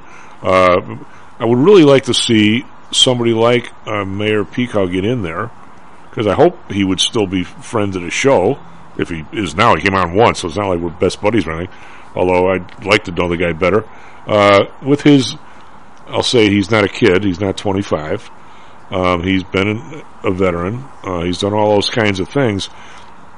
I'm anxious to figure out that if if he's in there for two or three terms and we're still doing the show, Jen, I'd, I'd like to find out if and when he was able to do any good there. I mean, and, and sort of have a, uh, you know, if we could ever keep track if he was nice enough to come back on and so forth, as he's assuming he wins. I mean, there's a bunch of people running against him. Uh, if he wins, I'd love to find out after after two terms, does he say screw this, or or or, or what or what does he do? I mean, or after you know one term, he's on a pretty good committee and he does this and he's making some progress and he he can say I got this part into a bill and blah blah blah, and I'm, or I, I helped straighten out the veterans thing, or I did something. I mean, I'm, I'd really be anxious to find to to follow not just him. If we had we could find a, a few other people that are running that came on the show and, and say they won follow their careers. The first, because uh, Carl was not at all his buddy in Florida who won. And couldn't wait to get out of there after two years. That's kind of the only that that's sort of the implication I'm getting from a lot of these people that they got there and like, what am I even doing? I'm just another vote. If I ever vote the wrong way, I'll never get back in. And what the hell? Uh, I mean, it seems like that's what's going on. And I, don't know how the, you know, the the, uh, the house is supposed to be the people's house. I don't know if it is anymore. Be interesting to see in, in Mayor Pekau if he if he wins his primary, if all of a sudden uh, you know the Democrats really want that seat, or the Republicans want him. What does he do? Does he take a whole bunch of outside money if the other guy does or doesn't? I mean, I, I mean, we got a, a, a close look at one of these elections, and I think we'll try and follow it. I mean, it won't be like all of them are like that, but maybe we'll have an inside view. Hopefully. Well, he he has a healthy approach, I think, to you know the value of and the, the the necessity of being able to talk to different kinds of people and to become you know, a trustworthy listener for these people, regardless of their political persuasions. And I mean, people are, are always touting their skill in this, in you know, election campaigns. I, I've learned how to work with both sides of the aisle. I, I'm totally bipartisan in my approach. I am a Democrat or a Republican, but I have lots of friends on the other side. You know, this is standard operating procedure for campaigns. Um, would that it were more true than it is, because once you get in, if you have party backing, and in some states, I think this is just ironclad. Um, you are a captured vote for whatever organization you're nominally a member of, or is, who's contributing to your campaign, and you get zero ability or freedom to associate, fraternize, you know, socialize with people not of your political stripe, without making yourself a kind of spectacle or, or making other people concerned about your loyalty. And unfortunately, now loyalty is what's really driving the political agenda or the obstruction of the political agenda of the moment. It isn't about reasoned debate. It isn't about compromise. It's not about thinking at all. It's about slavish adherence to the people who are writing your checks. And you go off the reservation, and you will be out of office pronto. Um, I'm sure you know people who run know this at some level that there's certain things they must do to keep their job. I think it must be a real shock when they get there to find out how much they have to do and how little chance there is. Well, John, what do you think when you hear uh, there must be a uh, well, these guys are doing this all the time. I'm sure you know more about this than me, but they must constantly be be. Uh, I don't know. I mean, you can't. It's hard to do surveys these days. Nobody answers their phone at home, but there must be constantly surveys of what uh, quote hot button issues are. Because I've heard some ads on uh, a lot of them on News Radio 78, but on a few other stations that turn the Cubs on or whatever. And they, uh, you hear, you know, Matt Burns running for uh, Metropolitan Sanitary District, and he's going to decrease crime in your neighborhood. it's like, what? What are you guys talking about? There's like four, three or four. There must be hot button issues. There's crime. There's uh, there's uh, schools, and, uh, and, and you know, and, and taxes again. So there's, and, and it's all about you know Matt Byrne getting the money to get on the air and talk about these issues. And uh, how many people even know what in the hell he's running for? Uh, but the, he, he's he's he's he's again crime and he's for education. All right, fine. I guess he's good. He's for motherhood and and good looking people too. I guess sounds you know. good to me. Yeah, sounds good to him. He's got my vote. Yeah, he's got his own vote. I love that. The uh, so I mean, it, it's a question of getting your name out there because people go into these booths. And I don't know these people, and all of a sudden you, you remember hearing somebody's name, and maybe you'll vote for them more likely than not, even though you don't know either. But it's there's. I mean, when, I guess where I'm going to with this is our, our, our you know our, our, friend of the show, uh, Mayor Pekau. He he's in there and he's running against. There's there's an incumbent Democrat. I think is being challenged by some lady who's something else. Because like I said, it's a whole new district drawn there, so they're really, even though he's the incumbent, I don't even know he lives in it. The Democratic guy, so you know he's got a he's got a problem being reelected. I think John, just on what happened to the district, it doesn't mean he can't win, but he essentially has to start from scratch. I think. So okay, uh, the mayor finds out that, uh, or the, the other guy or the other lady gets you know ten million dollars from God knows who. You know, three big firms, and somebody walks up and we, uh, you know, Stocks and Jocks walks up or PTI Securities if we had the scratch O, says, "Guess what? You know, here's a million bucks." I mean, does he say no? Does he say yes? And if he says yes, what exactly does he owe PTI Securities? I know, I guess you know if, if it's a hundred bucks, he probably don't owe you anything. But if it's a million bucks, what? Just in case someday, you know, we're Morgan Stanley and we have a, you know, we did something wrong, and instead of you know a trillion dollar fine, we get a forty cent fine. I mean, what exactly do you think you're getting? Is it by my buying that vote where every single time Republicans are on one side and Democrats on the other, we can always count on your Republican vote, or or are you going to be the one senator that says uh, I'm not sure about this one? I mean, I, I mean, I, John, I, and all the time I've, I've, talked about it on the air, I I have no idea what people expect when they give you that dope. Mean, there was a judge in Illinois that took a whole bunch of money from State Farm, and one day there was a big uh, insurance claim case, State Farm against somebody, and he refused to recuse himself. Uh, did, is that what State Farm paid for? Um, should somebody have said, "Get your ass out of there"? I mean, I, I mean, I was stunned at the uh, Justice. Uh, what's his name? The guy whose wife is kind of a wacko. Uh, Thomas. Thomas.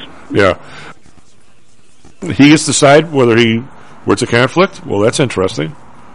The president doesn't even get to do that. No, I'll decide if it's a conflict. They gave me a bunch of money. What's the conflict? Well, you know, the flip side of that is if you are taking contributions from State Farm with the intention that you are voting, you know, as a st- proxy for State Farm, like it's a you know shareholders meeting or something, um, is that the right thing to do either? Um, Well, I'm- you, I'm- you know, I you abjure your donors' wishes and, and vote for your constituents. But well, then you can kiss the check from State Farm goodbye the next time. Right. They might trash you by putting up a, a candidate to knock you out too. Well, I mean, I I talk to my uh, you know I meet once in a while with uh, guys in the local uh, local spot, and there's a few judges and a bunch of attorneys have been around forever. It's an interesting group to talk to, and uh, you know the judges. I don't I don't I mean in in in their mind. Uh, I'm going to say 95 percent of the time, John. I, I'm no lawyer. you are. I mean, if if you if somebody gets a big contribution from you know the Flanagan law firm and his judge uh, race and all of a sudden the guy's you know assigned to traffic court, which if there is such a thing, or 26th Street or juvenile court. I mean, the Flanagan law firm could give a rat's behind 99% of what this guy or lady does, right? Just go there and do the right job. Someday they work their way into a chancery spot, and guess what? The, the Flanagan law firm has a bazillion dollar case in front of this judge. Well, is it now payback? I mean, what is it? I mean, I, I, I even in Chicago, I can't exactly my, explain to myself what exactly I expect for this person, and is it a two way street? Is what I expect the same as what he expects or she expects, or I mean, I, I mean, there's Well, nothing written. I think it, you, it presumes you get access. This is, you know, certainly what the Clinton Foundation has masterminded. You, you get the, the right to make a phone call to somebody and have that phone call answered by the person you're trying to talk to. But of course, it isn't just access. Um, it's, it's it's result oriented too, and you know that that's clearly now what what you know. It, it, how do you separate that from quid pro quo bribery kind of politics? I don't think you can. Yeah, I don't. Uh, I don't think anybody gives anybody half a million bu- bucks just in case. You hope. You hope it's like. Uh, Well, just that your phone call get answered. You know, I, I don't quote me on this, time, but I think there have been 16 instances in this congressional term where Kamala Harris, as vice president, has broken ties on votes, and of course, you know, given the the victory on those to to the Democrats. So 16 times where it's been that close, and think of the other times when Joe Manchin from West Virginia and, and Kyrsten Sinema from Arizona have sort of defied their party's directives and taken unbelievable heat from other Yeah. Democrats, top to bottom, across the country. It, it shows you that you know only the only the bravest and the sternest people who you know know they can be doxxed or hounded or insulted or left and right. If, if they if they really think about what their constituents want, they have to go against what their party is telling them to do. There's two senators on the Democratic side that seem willing to do that, and they've been completely villainized by the, the DNC, and let alone the more radical arm of the party. well, look So- at what happened to what's his name's daughter that didn't like Trump, John McCain. Right. Yeah, I mean, it's not like it's only one. But I can't believe that in all 16 of those bills, whatever they are, laws, that one person on one side or the other didn't think that this was either a bad or a good or, or should have been passed. I mean, I mean, did every did every Republican honestly think that the that the bill sucked and every and every Democrat thought it was good? I mean, it can't possibly be. Well, when it's that close, you, you become if you're a, the opposition party, as you know, you, you are if the if the Democrats hold the, the vice presidency. Um, your job there is really not to advance anything. I think that this is sort of the, the, thing I see happening right now is to stop this train wreck of the, the Democratic legislative initiative, which is bankrupting the country. But you know, if you if you could stop it, you get some kind of points. But you know, in 16 cases, it, you know, even if you had all of your, you know, you know, caucus going with you, it's not enough to stop it. And the, the stakes now are so high in a, in a nasty world like the one we live in and you've got a war overseas that has been politicized. But the Speaker of the House is meeting with, with Zelensky over the weekend. I thought, okay, I, I got to stop watching this this kind of stuff on YouTube. I, this is pretty sickening. We're, we're enmeshed in it, and we just doesn't want to admit it. And we're, we're likely to get even more enmeshed in it to our allies' distress. But when it, when the stakes are so high, um, what else can you do but bandy together into some kind of armed camp? And that, that's what these parties have become. They are they are Yeah, not but there's gotta be- thinking people. but- every- every- they're, not, they're not designed right now to work across the aisle. They're designed to dig in their heels and throw spitballs at each other. But every every one of these bills can't be that one way or the other. I mean, there must be. Well, think how they're crafted, though, Tom. They- They've been this is pushed, uh, it just distorted out of all shape with pork for various people. That's been jammed in at the last minute, or just stuck in, you know, in the middle of the night, as Chuck Schumer seems to be pretty good at these days. And you're never giving people a chance to even read the thing, and then they have to vote on it. So when you have that kind of mentality, people are going to block it even before they vote Yeah, I- because I they know it's likely. I don't disagree. I just it seems like uh, every president in the last four has managed to double the deficit while he's been there, whether they've been Democrat or Republican. So it's it's. I know they seem to be spending money on different things, but they're all they're all going the same direction. It's it's pretty scary. At least we weren't giving it all above board to Ukraine, which we are now. Well, yeah, I, mean, I just let's talk about that maybe on uh, on Thursday. I I don't. Uh, are we going to give these guys just enough enough bullets? Just a little too late, when they're all killed, or what are we doing over there? I mean, I, Well, we'll probably give them enough to get our allies, you know, Scandinavia and Western Europe, um, to Russia in their sights. That's what I'm afraid of. Uh, John, th- thank you very much. But SP futures down four, and NASDAQ futures down twenty-seven. Came in, they were up, and by the way, we were up. We were down heavy on Friday, so we're looking for an update today. So far, not here. Be right back with our with our mortgage girl. How much confidence do you have that your investments will make you wealthy? Do you truly know the odds? Welcome to Luckbox, the control freak's guide to life, money, and probability. Luckbox shows you how to factor in the likelihood of success before you commit to an investment or any other life decision. Your brain is smarter than your gut, and that's why you owe it to yourself to read Luckbox. We've made it easy because Luckbox is free for one year at luckboxmagazine.com slash jocks. Each new issue dives deep into the current investing climate, separates the signal from the noise with timely, actionable trading ideas, and equips you with savvy investing tactics you don't already know. All while exploring how to live your best life through music, spirits, food, sports, travel, fitness, and a whole lot more. Luckbox is the essential magazine for proactive investors who are hell-bent on controlling their financial futures. It's for overachievers and alpha types who don't buy into Wall Street's investment gurus. It's for mavericks who believe in life, luxury, and the pursuit of happiness. It's for you. Smart investors don't bet on possibilities, they play the probabilities. Luckbox is $7.99 on newsstands, but you can subscribe for 10 free digital issues at luckboxmagazine.com slash jocks. Don't rely on luck. Get Luckbox at luckboxmagazine.com slash jocks. Hello, this is Tom Howell, the Chief. We've talked a lot on the show about risk and suitability, about how your portfolio should match your age, income, and risk appetite. It's been hard for investors to maintain that suitability in the last several years due to a Fed strategy that has driven interest rates to virtually zero. You may have even heard that the Fed was trying to drive conservative investors to a riskier portfolio on purpose, for whatever reason. I'm sure you are aware of investors that took some increased risk, such as longer term fixed income securities, and are now unhappy with that choice. At PTI, we have always stressed total portfolio risk awareness and tried to minimize chasing returns in a tough environment. Well, now it looks like maybe interest rates are moving more towards historical levels. Everyone needs to be aware of what that continued movement might do to your portfolio, both good and bad. We also have a stock market that seems to have stalled, at least for the short term. I think it's time for everyone to take a serious look at their goals, their risks, and their portfolios. Do they match? If not, we can help. We have a signature protected index program. We have ways to hedge against interest risk. We can make that portfolio right for you again. Go to PTIsecurities.com or call us right now. The market can change very rapidly. That's PTIsecurities.com. Hi, I'm Audrey Johnson, an owner of Home Source Realty and a frequent contributor to Stocks and Jocks. If you're nervous about the stock market and considering diversification, or are looking for a rate of return way better than your banks, consider adding rental properties to your portfolio. Whether it's a condo, single family, or multi-unit building, I can help you select a property that meets your financial needs.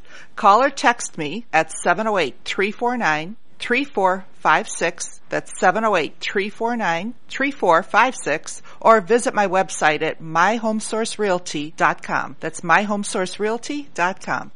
Good morning. Give us a call about your stock. Triple eight seventy six jocks. That's 888-765-6257. Or email us stocksandjocks at live.com.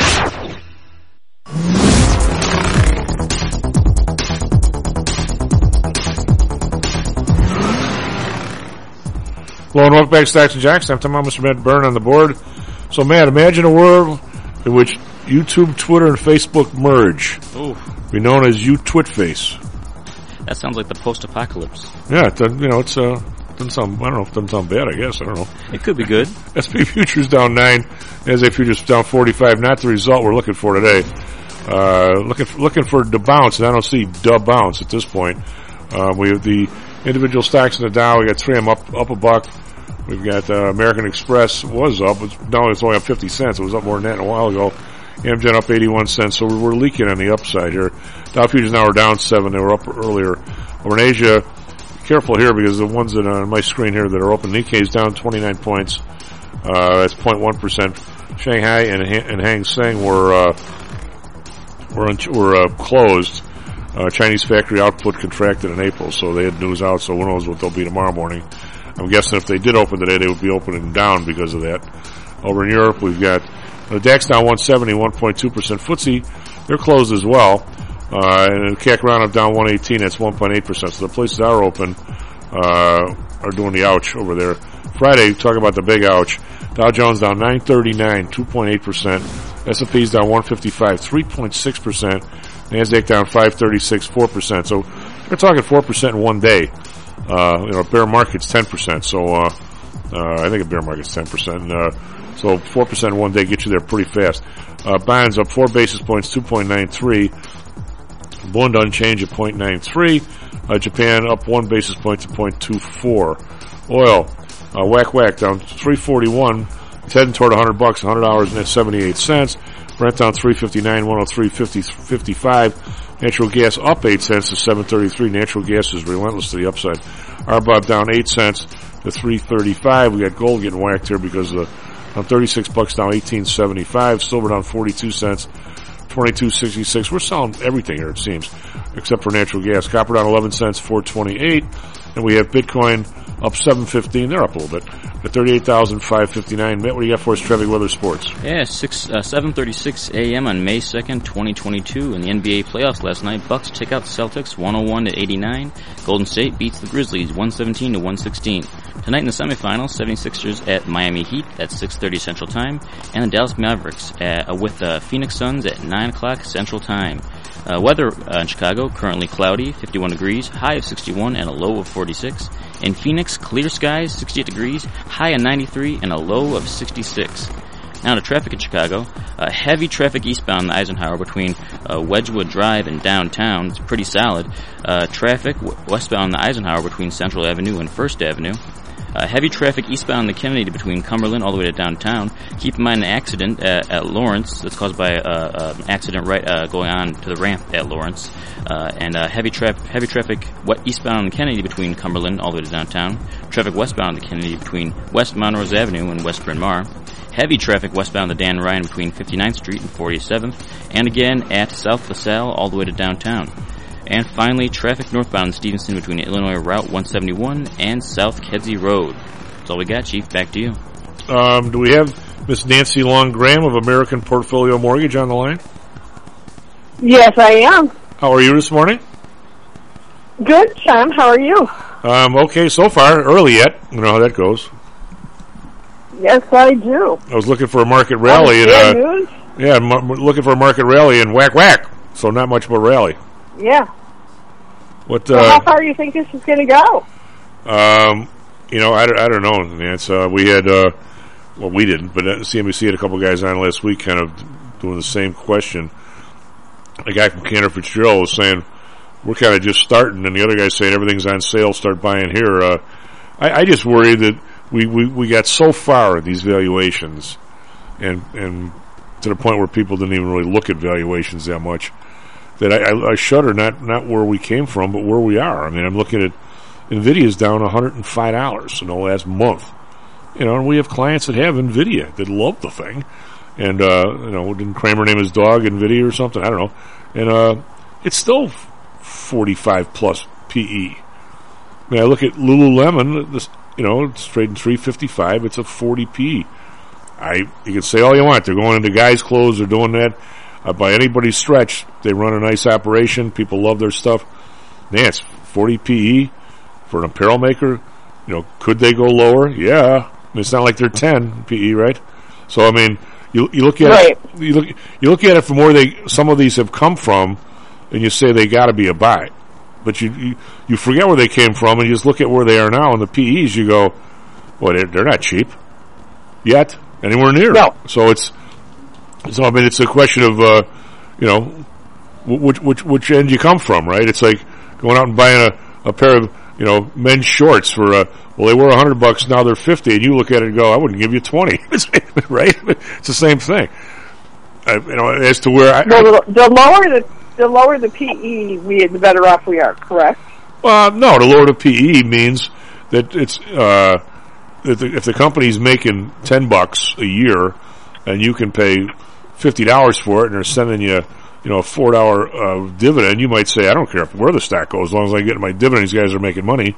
I'm okay with it. I mean, I, I always care where the stock goes, but when it comes to valuations, I mean, what is something quote worth? I mean, as you know better than anybody, because you're in the business, when interest rates are two percent, house is worth a hell of a lot more than when they're at ten percent, right?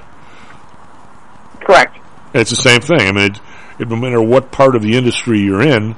I mean, I mean, do I really want to uh, buy Lululemon and wait for ten years to maybe get a dividend, maybe not, uh, because you know, as as they as they grow into that price. I mean, somewhere along the line, if I pay three fifty five, it becomes an even more mature company. It's going to be 20, 25, 24, 23 PE ratio. And oh, by the way, they better start sending me a check. Well, the higher the rate of interest, the less likely you are to wait for them. But I'm not gonna. I'm not gonna.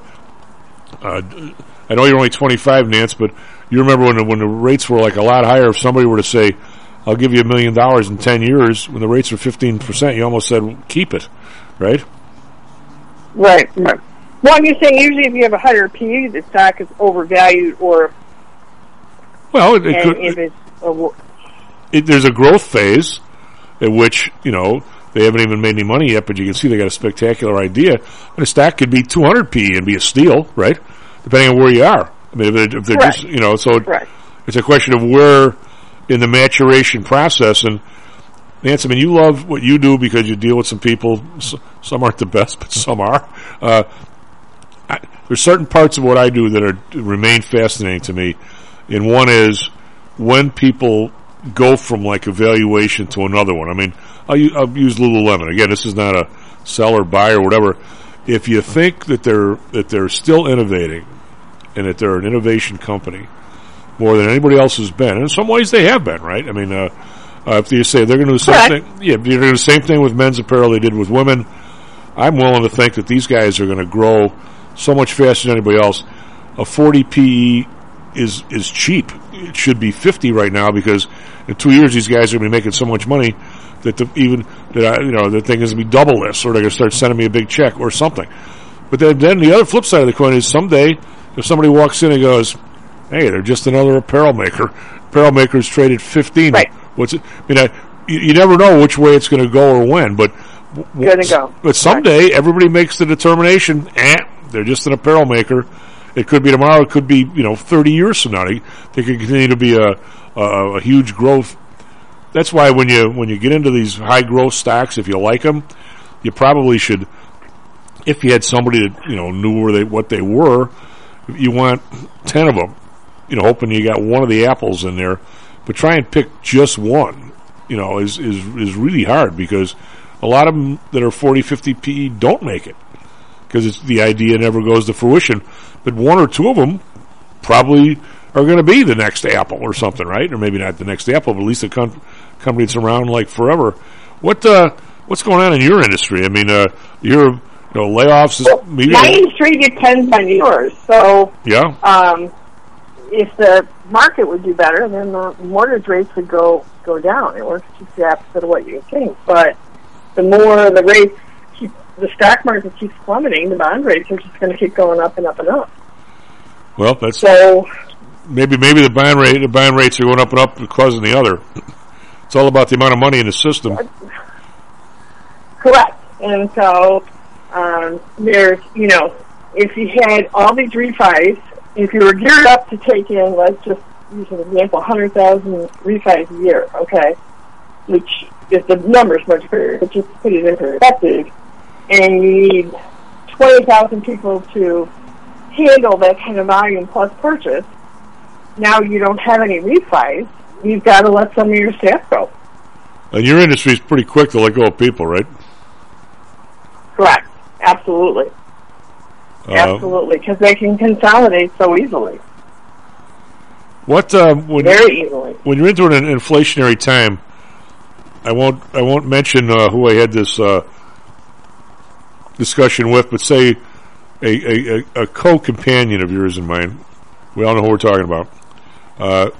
But it, it, it is interesting how um, when you talk about an inflationary time period, somebody, you know, and you and I and Audrey go out to dinner or something, and uh, and all of a sudden dinner's a little higher, and you say, okay, well, we still want to go out, and we, s- you know, fortunately, we might still have the the money to pay ten percent more or whatever, and we're not the type that's going to cut back on the tip, but just say, you know, that's what it is.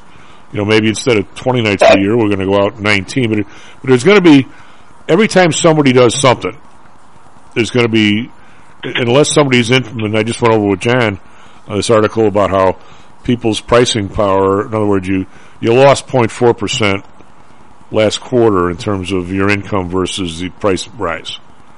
So someplace somewhere that that money's going to come out of, and uh, our our- our co-friend, shall we say, I was. Uh, she said, "What did you talk about on the show this week?" And I was explaining the part about if you have a two hundred forty thousand dollar mortgage and the interest rate's three point seven, that your nut per month is eleven hundred bucks. And if you can only afford eleven hundred bucks, uh, and, and the interest rate goes to five point seven, then now you can only get a mortgage for uh, for one hundred ninety thousand. So you can only pay you can pay fifty grand less for the house, and how that's a that's a big kick in the behind for somebody who's trying to sell their house. And you know, the response was, "Well, if you like the place, you're going to come up and pay for it." I said, "I'm not arguing about that. The answer is, you, if you can." But this person we're talking about, if I were to say no dinners for, for the next six months, I would better start cooking. That would not go over well. I mean, I mean, I say whatever it is, it's got to come out of someplace, right, Nance? I mean, and I It, it, it does. It does. People are, I mean, car payments are going to five, six hundred dollars a month. yep, So people have to have a car to get to work, or they have to take public transportation. And with the pandemic, that I mean, not everyone is really thrilled about that idea. Um, they're asking people to return to work, which means now you got to, you know, go in more than just the pajama bottoms, right? yep. Um, so people are realizing this is starting to cost them the most.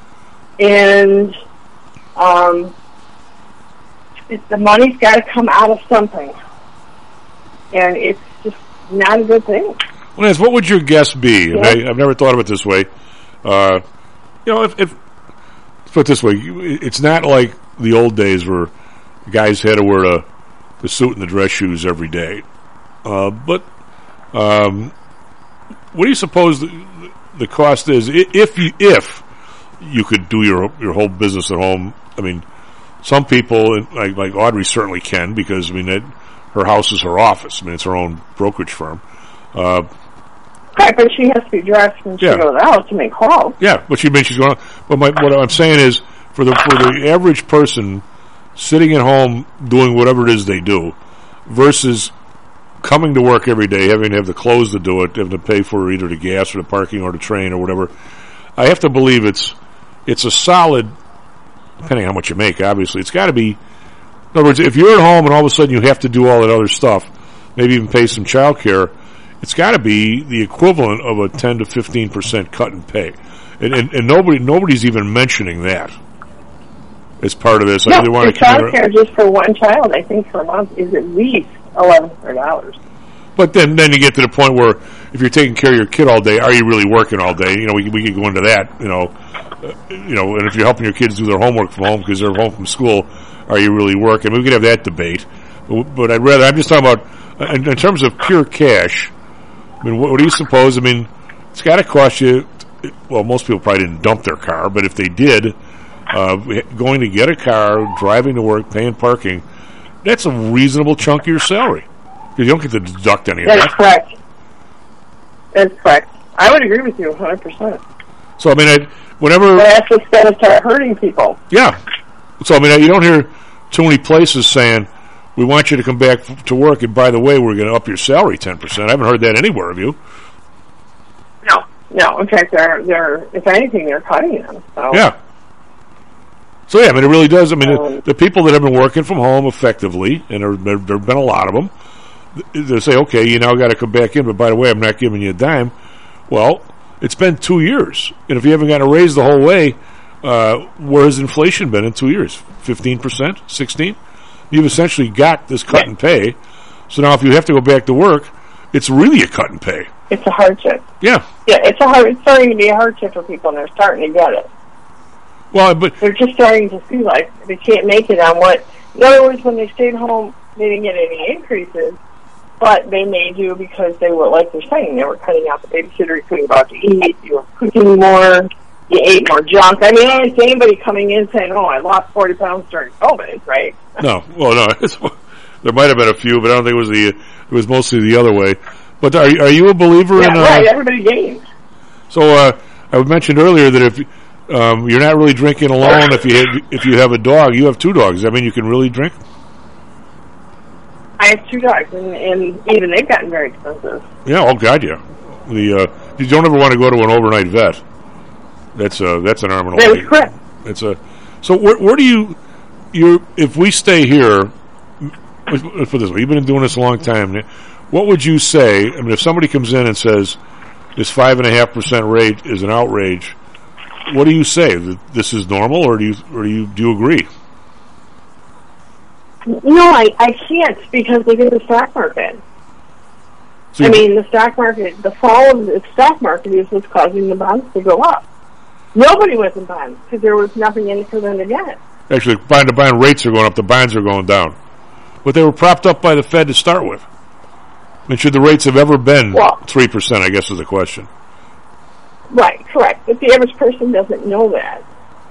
They just know what it afforded them to be able to do, and, and those days are gone. And now there has to be a uh, there's going to be an adjustment period to either you get with the program and go along with it, or you don't. Well, And if you don't, your rent's going to go up. Then they're going to get it their way. Audrey was saying that she, uh, you know, as you know, she has all kinds of people she does houses with, and there's a couple of people. That I'm not going to call them flippers, but they're people that like to uh, buy a place and uh, totally remodel it. I think I think those guys are. Uh, did one of the guys tell Audrey that he was out for a while? He's like, I can't. What do you say? He paid a hundred bucks for a three quarter sheet of plywood someplace or something? He goes, I can't remodel anything at I've these noticed- prices. I noticed that in the homes where we actually have where they just not, you know, they're worn, they're not, haven't been really maintained well, they've been very lived in. Um, you know, so it would be the flipper's night, uh, dream, right? Because they're going to come in and take care of all this and then, you know, get top dollar for it. Even they, they don't seem to have the discretionary funds to do it anymore either. I think I think their uh, the twenty thousand dollar rehab is now forty. The lower price. Absolutely. Could be Yeah. 60. Yeah, it could be with the, with the, and I, th- I think uh, is my is my buddy from uh, the local tavern who does this all the time, done it for his whole life. He's done very well with it. He goes, Chief, always remember, uh, a piece of plasterboard costs just as much in a million dollar home as it does in a forty thousand, not forty, hundred thousand dollar home. He's be very careful in, in remodeling low low uh, low price places because you never make any money. and that could be very true. Plus, the investment pricing, um, it, you know, the interest rates have gone up for the regular primary residences, but this investment pricing has really gone up. How, how, explain that. How, how much? How much harder? How much? How, what, for, let, me put, let me ask you a question. How I had a couple of guys who were from the trading floor. One used to work for me, and another was a broker, and uh, they both are pretty darn handy. And they had some money from uh, you know pensions and so forth, and uh, they they bought a place, Nance, I think, and they remodeled it and they rented it out. You know, they they bought it for a hundred thousand, put twenty into it, it appraised out at one sixty, and they rented it for whatever eighteen hundred or something. So they're doing fine. Then they did a second place, did a third place, and all of a sudden they went to the bank and said, "Okay, we've used our money for three or four places. What about our, you know, uh, Nancy Chief Remodeling. We just we want to build the business now based on the collateral of all these places to buy the next place and move from there. And the bank had no interest in them whatsoever. You know, which is makes it hard because That is correct because so many failed before, and they don't want to go back to the 2008, 2009 thing. But uh, but then again, you'll see some big corporation buy like 500 homes and get three percent financing, and nobody seems to care. And They, you know, there's as much right, they've just much ability to go under as these guys with their fifth house when four are all rented. That would give that almost zero probability of those guys going under. So you're saying if somebody wants to get any kind of an investment property, I mean, who do you have to be? Rockefeller to get that loan? No, I, I, you know, I've been looking at this for a while, and I believe that they're getting REITs put together, and they're selling to Wall Street. And Wall Street always has a market for everything. Right, but the the regular So the regular schmuck, like if you and I and Audrey were in that business and we had eight homes and wanted to buy the ninth, the chances of you being able to find us a loan for the ninth place are slim. That is correct. You can only own, uh, through the regular agencies, you can only own 10 properties. And that ain't good. Really? That's it. What about like So what about vacation property? go Wall Street. Are they are they killing you on vacation property too? Second homes, yes. How bad is that? What if you want a second home?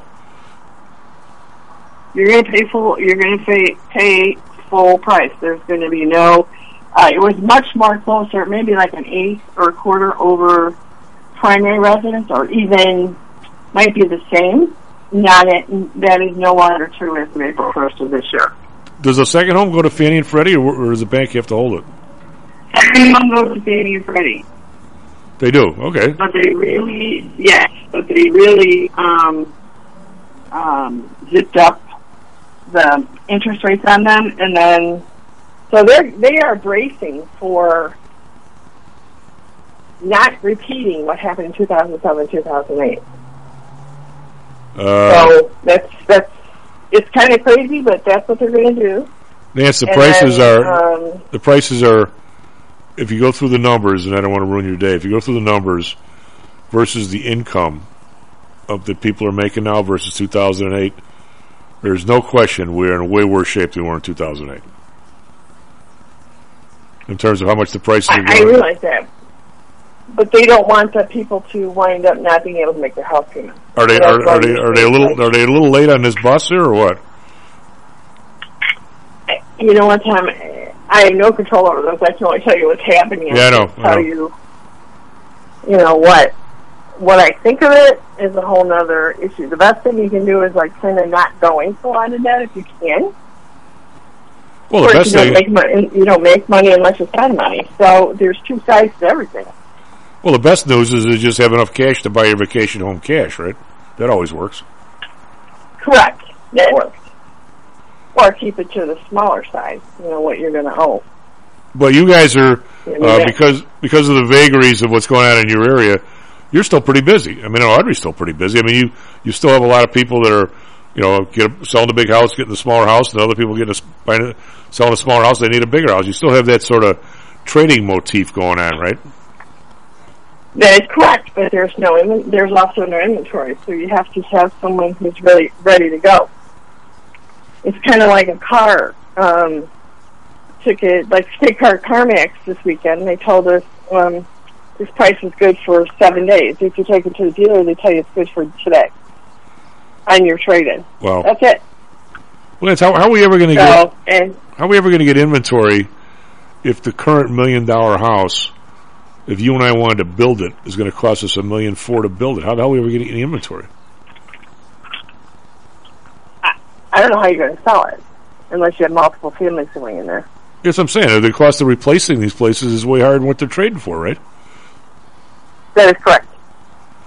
And that's another thing you got to think about. I know, And I- I GM's already announced in what three years they're going to stop making gas car vehicles. So do you, do you continue to buy? Um, you know, I mean, I like an SUV. I like sitting up, but you continue to buy one if they're going to go to all this electric stuff, which we don't have the infrastructure for, and that other crazy stuff? I th- I'm going to take the I'm going to take the over on that, Nance. Three years.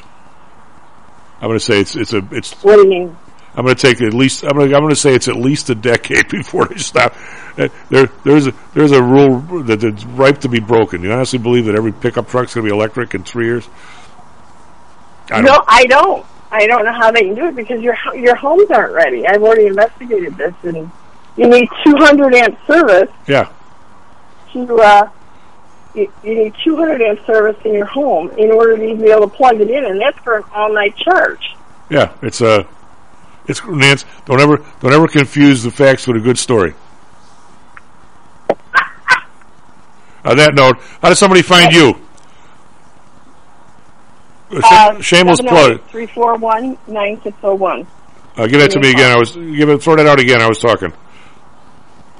Uh, 708 341 9601. And take it, take it from Stocks and Jocks. Nancy's the best. Nancy, see you this weekend. Hopefully next weekend. SP Futures now down 10. Nasdaq Futures down 53. Not the right direction. Back tomorrow, Stocks and Jocks. Stocks and Jocks is brought to you by PTI Securities and Futures. Go to PTIsecurities.com. PTI Pro Direct. Trade for as low as a penny per share and a dollar per option contract. Learn more at PTIProDirect.com. Nadex. Offering an intuitive way to trade the financial markets. Visit Nadex.com. Home Source Realty. Call Audrey Johnson at 708-349-3456. Hamzei Analytics. Listen to Fari Hamzei every other Thursday and visit HamzeiAnalytics.com. ChiroMed. Back or neck pain? Schedule a complimentary consultation by calling 708-403-2727. DAX Research. Tune in for David Andelman's technical analysis on Mondays and Thursdays and call 1-800-821-4968. When you come in on Monday and you're not feeling real well, does anyone ever say to you, sounds like someone has a case of the Mondays? No. No, man. No, man. I believe you get your ass kicked saying something like that, man.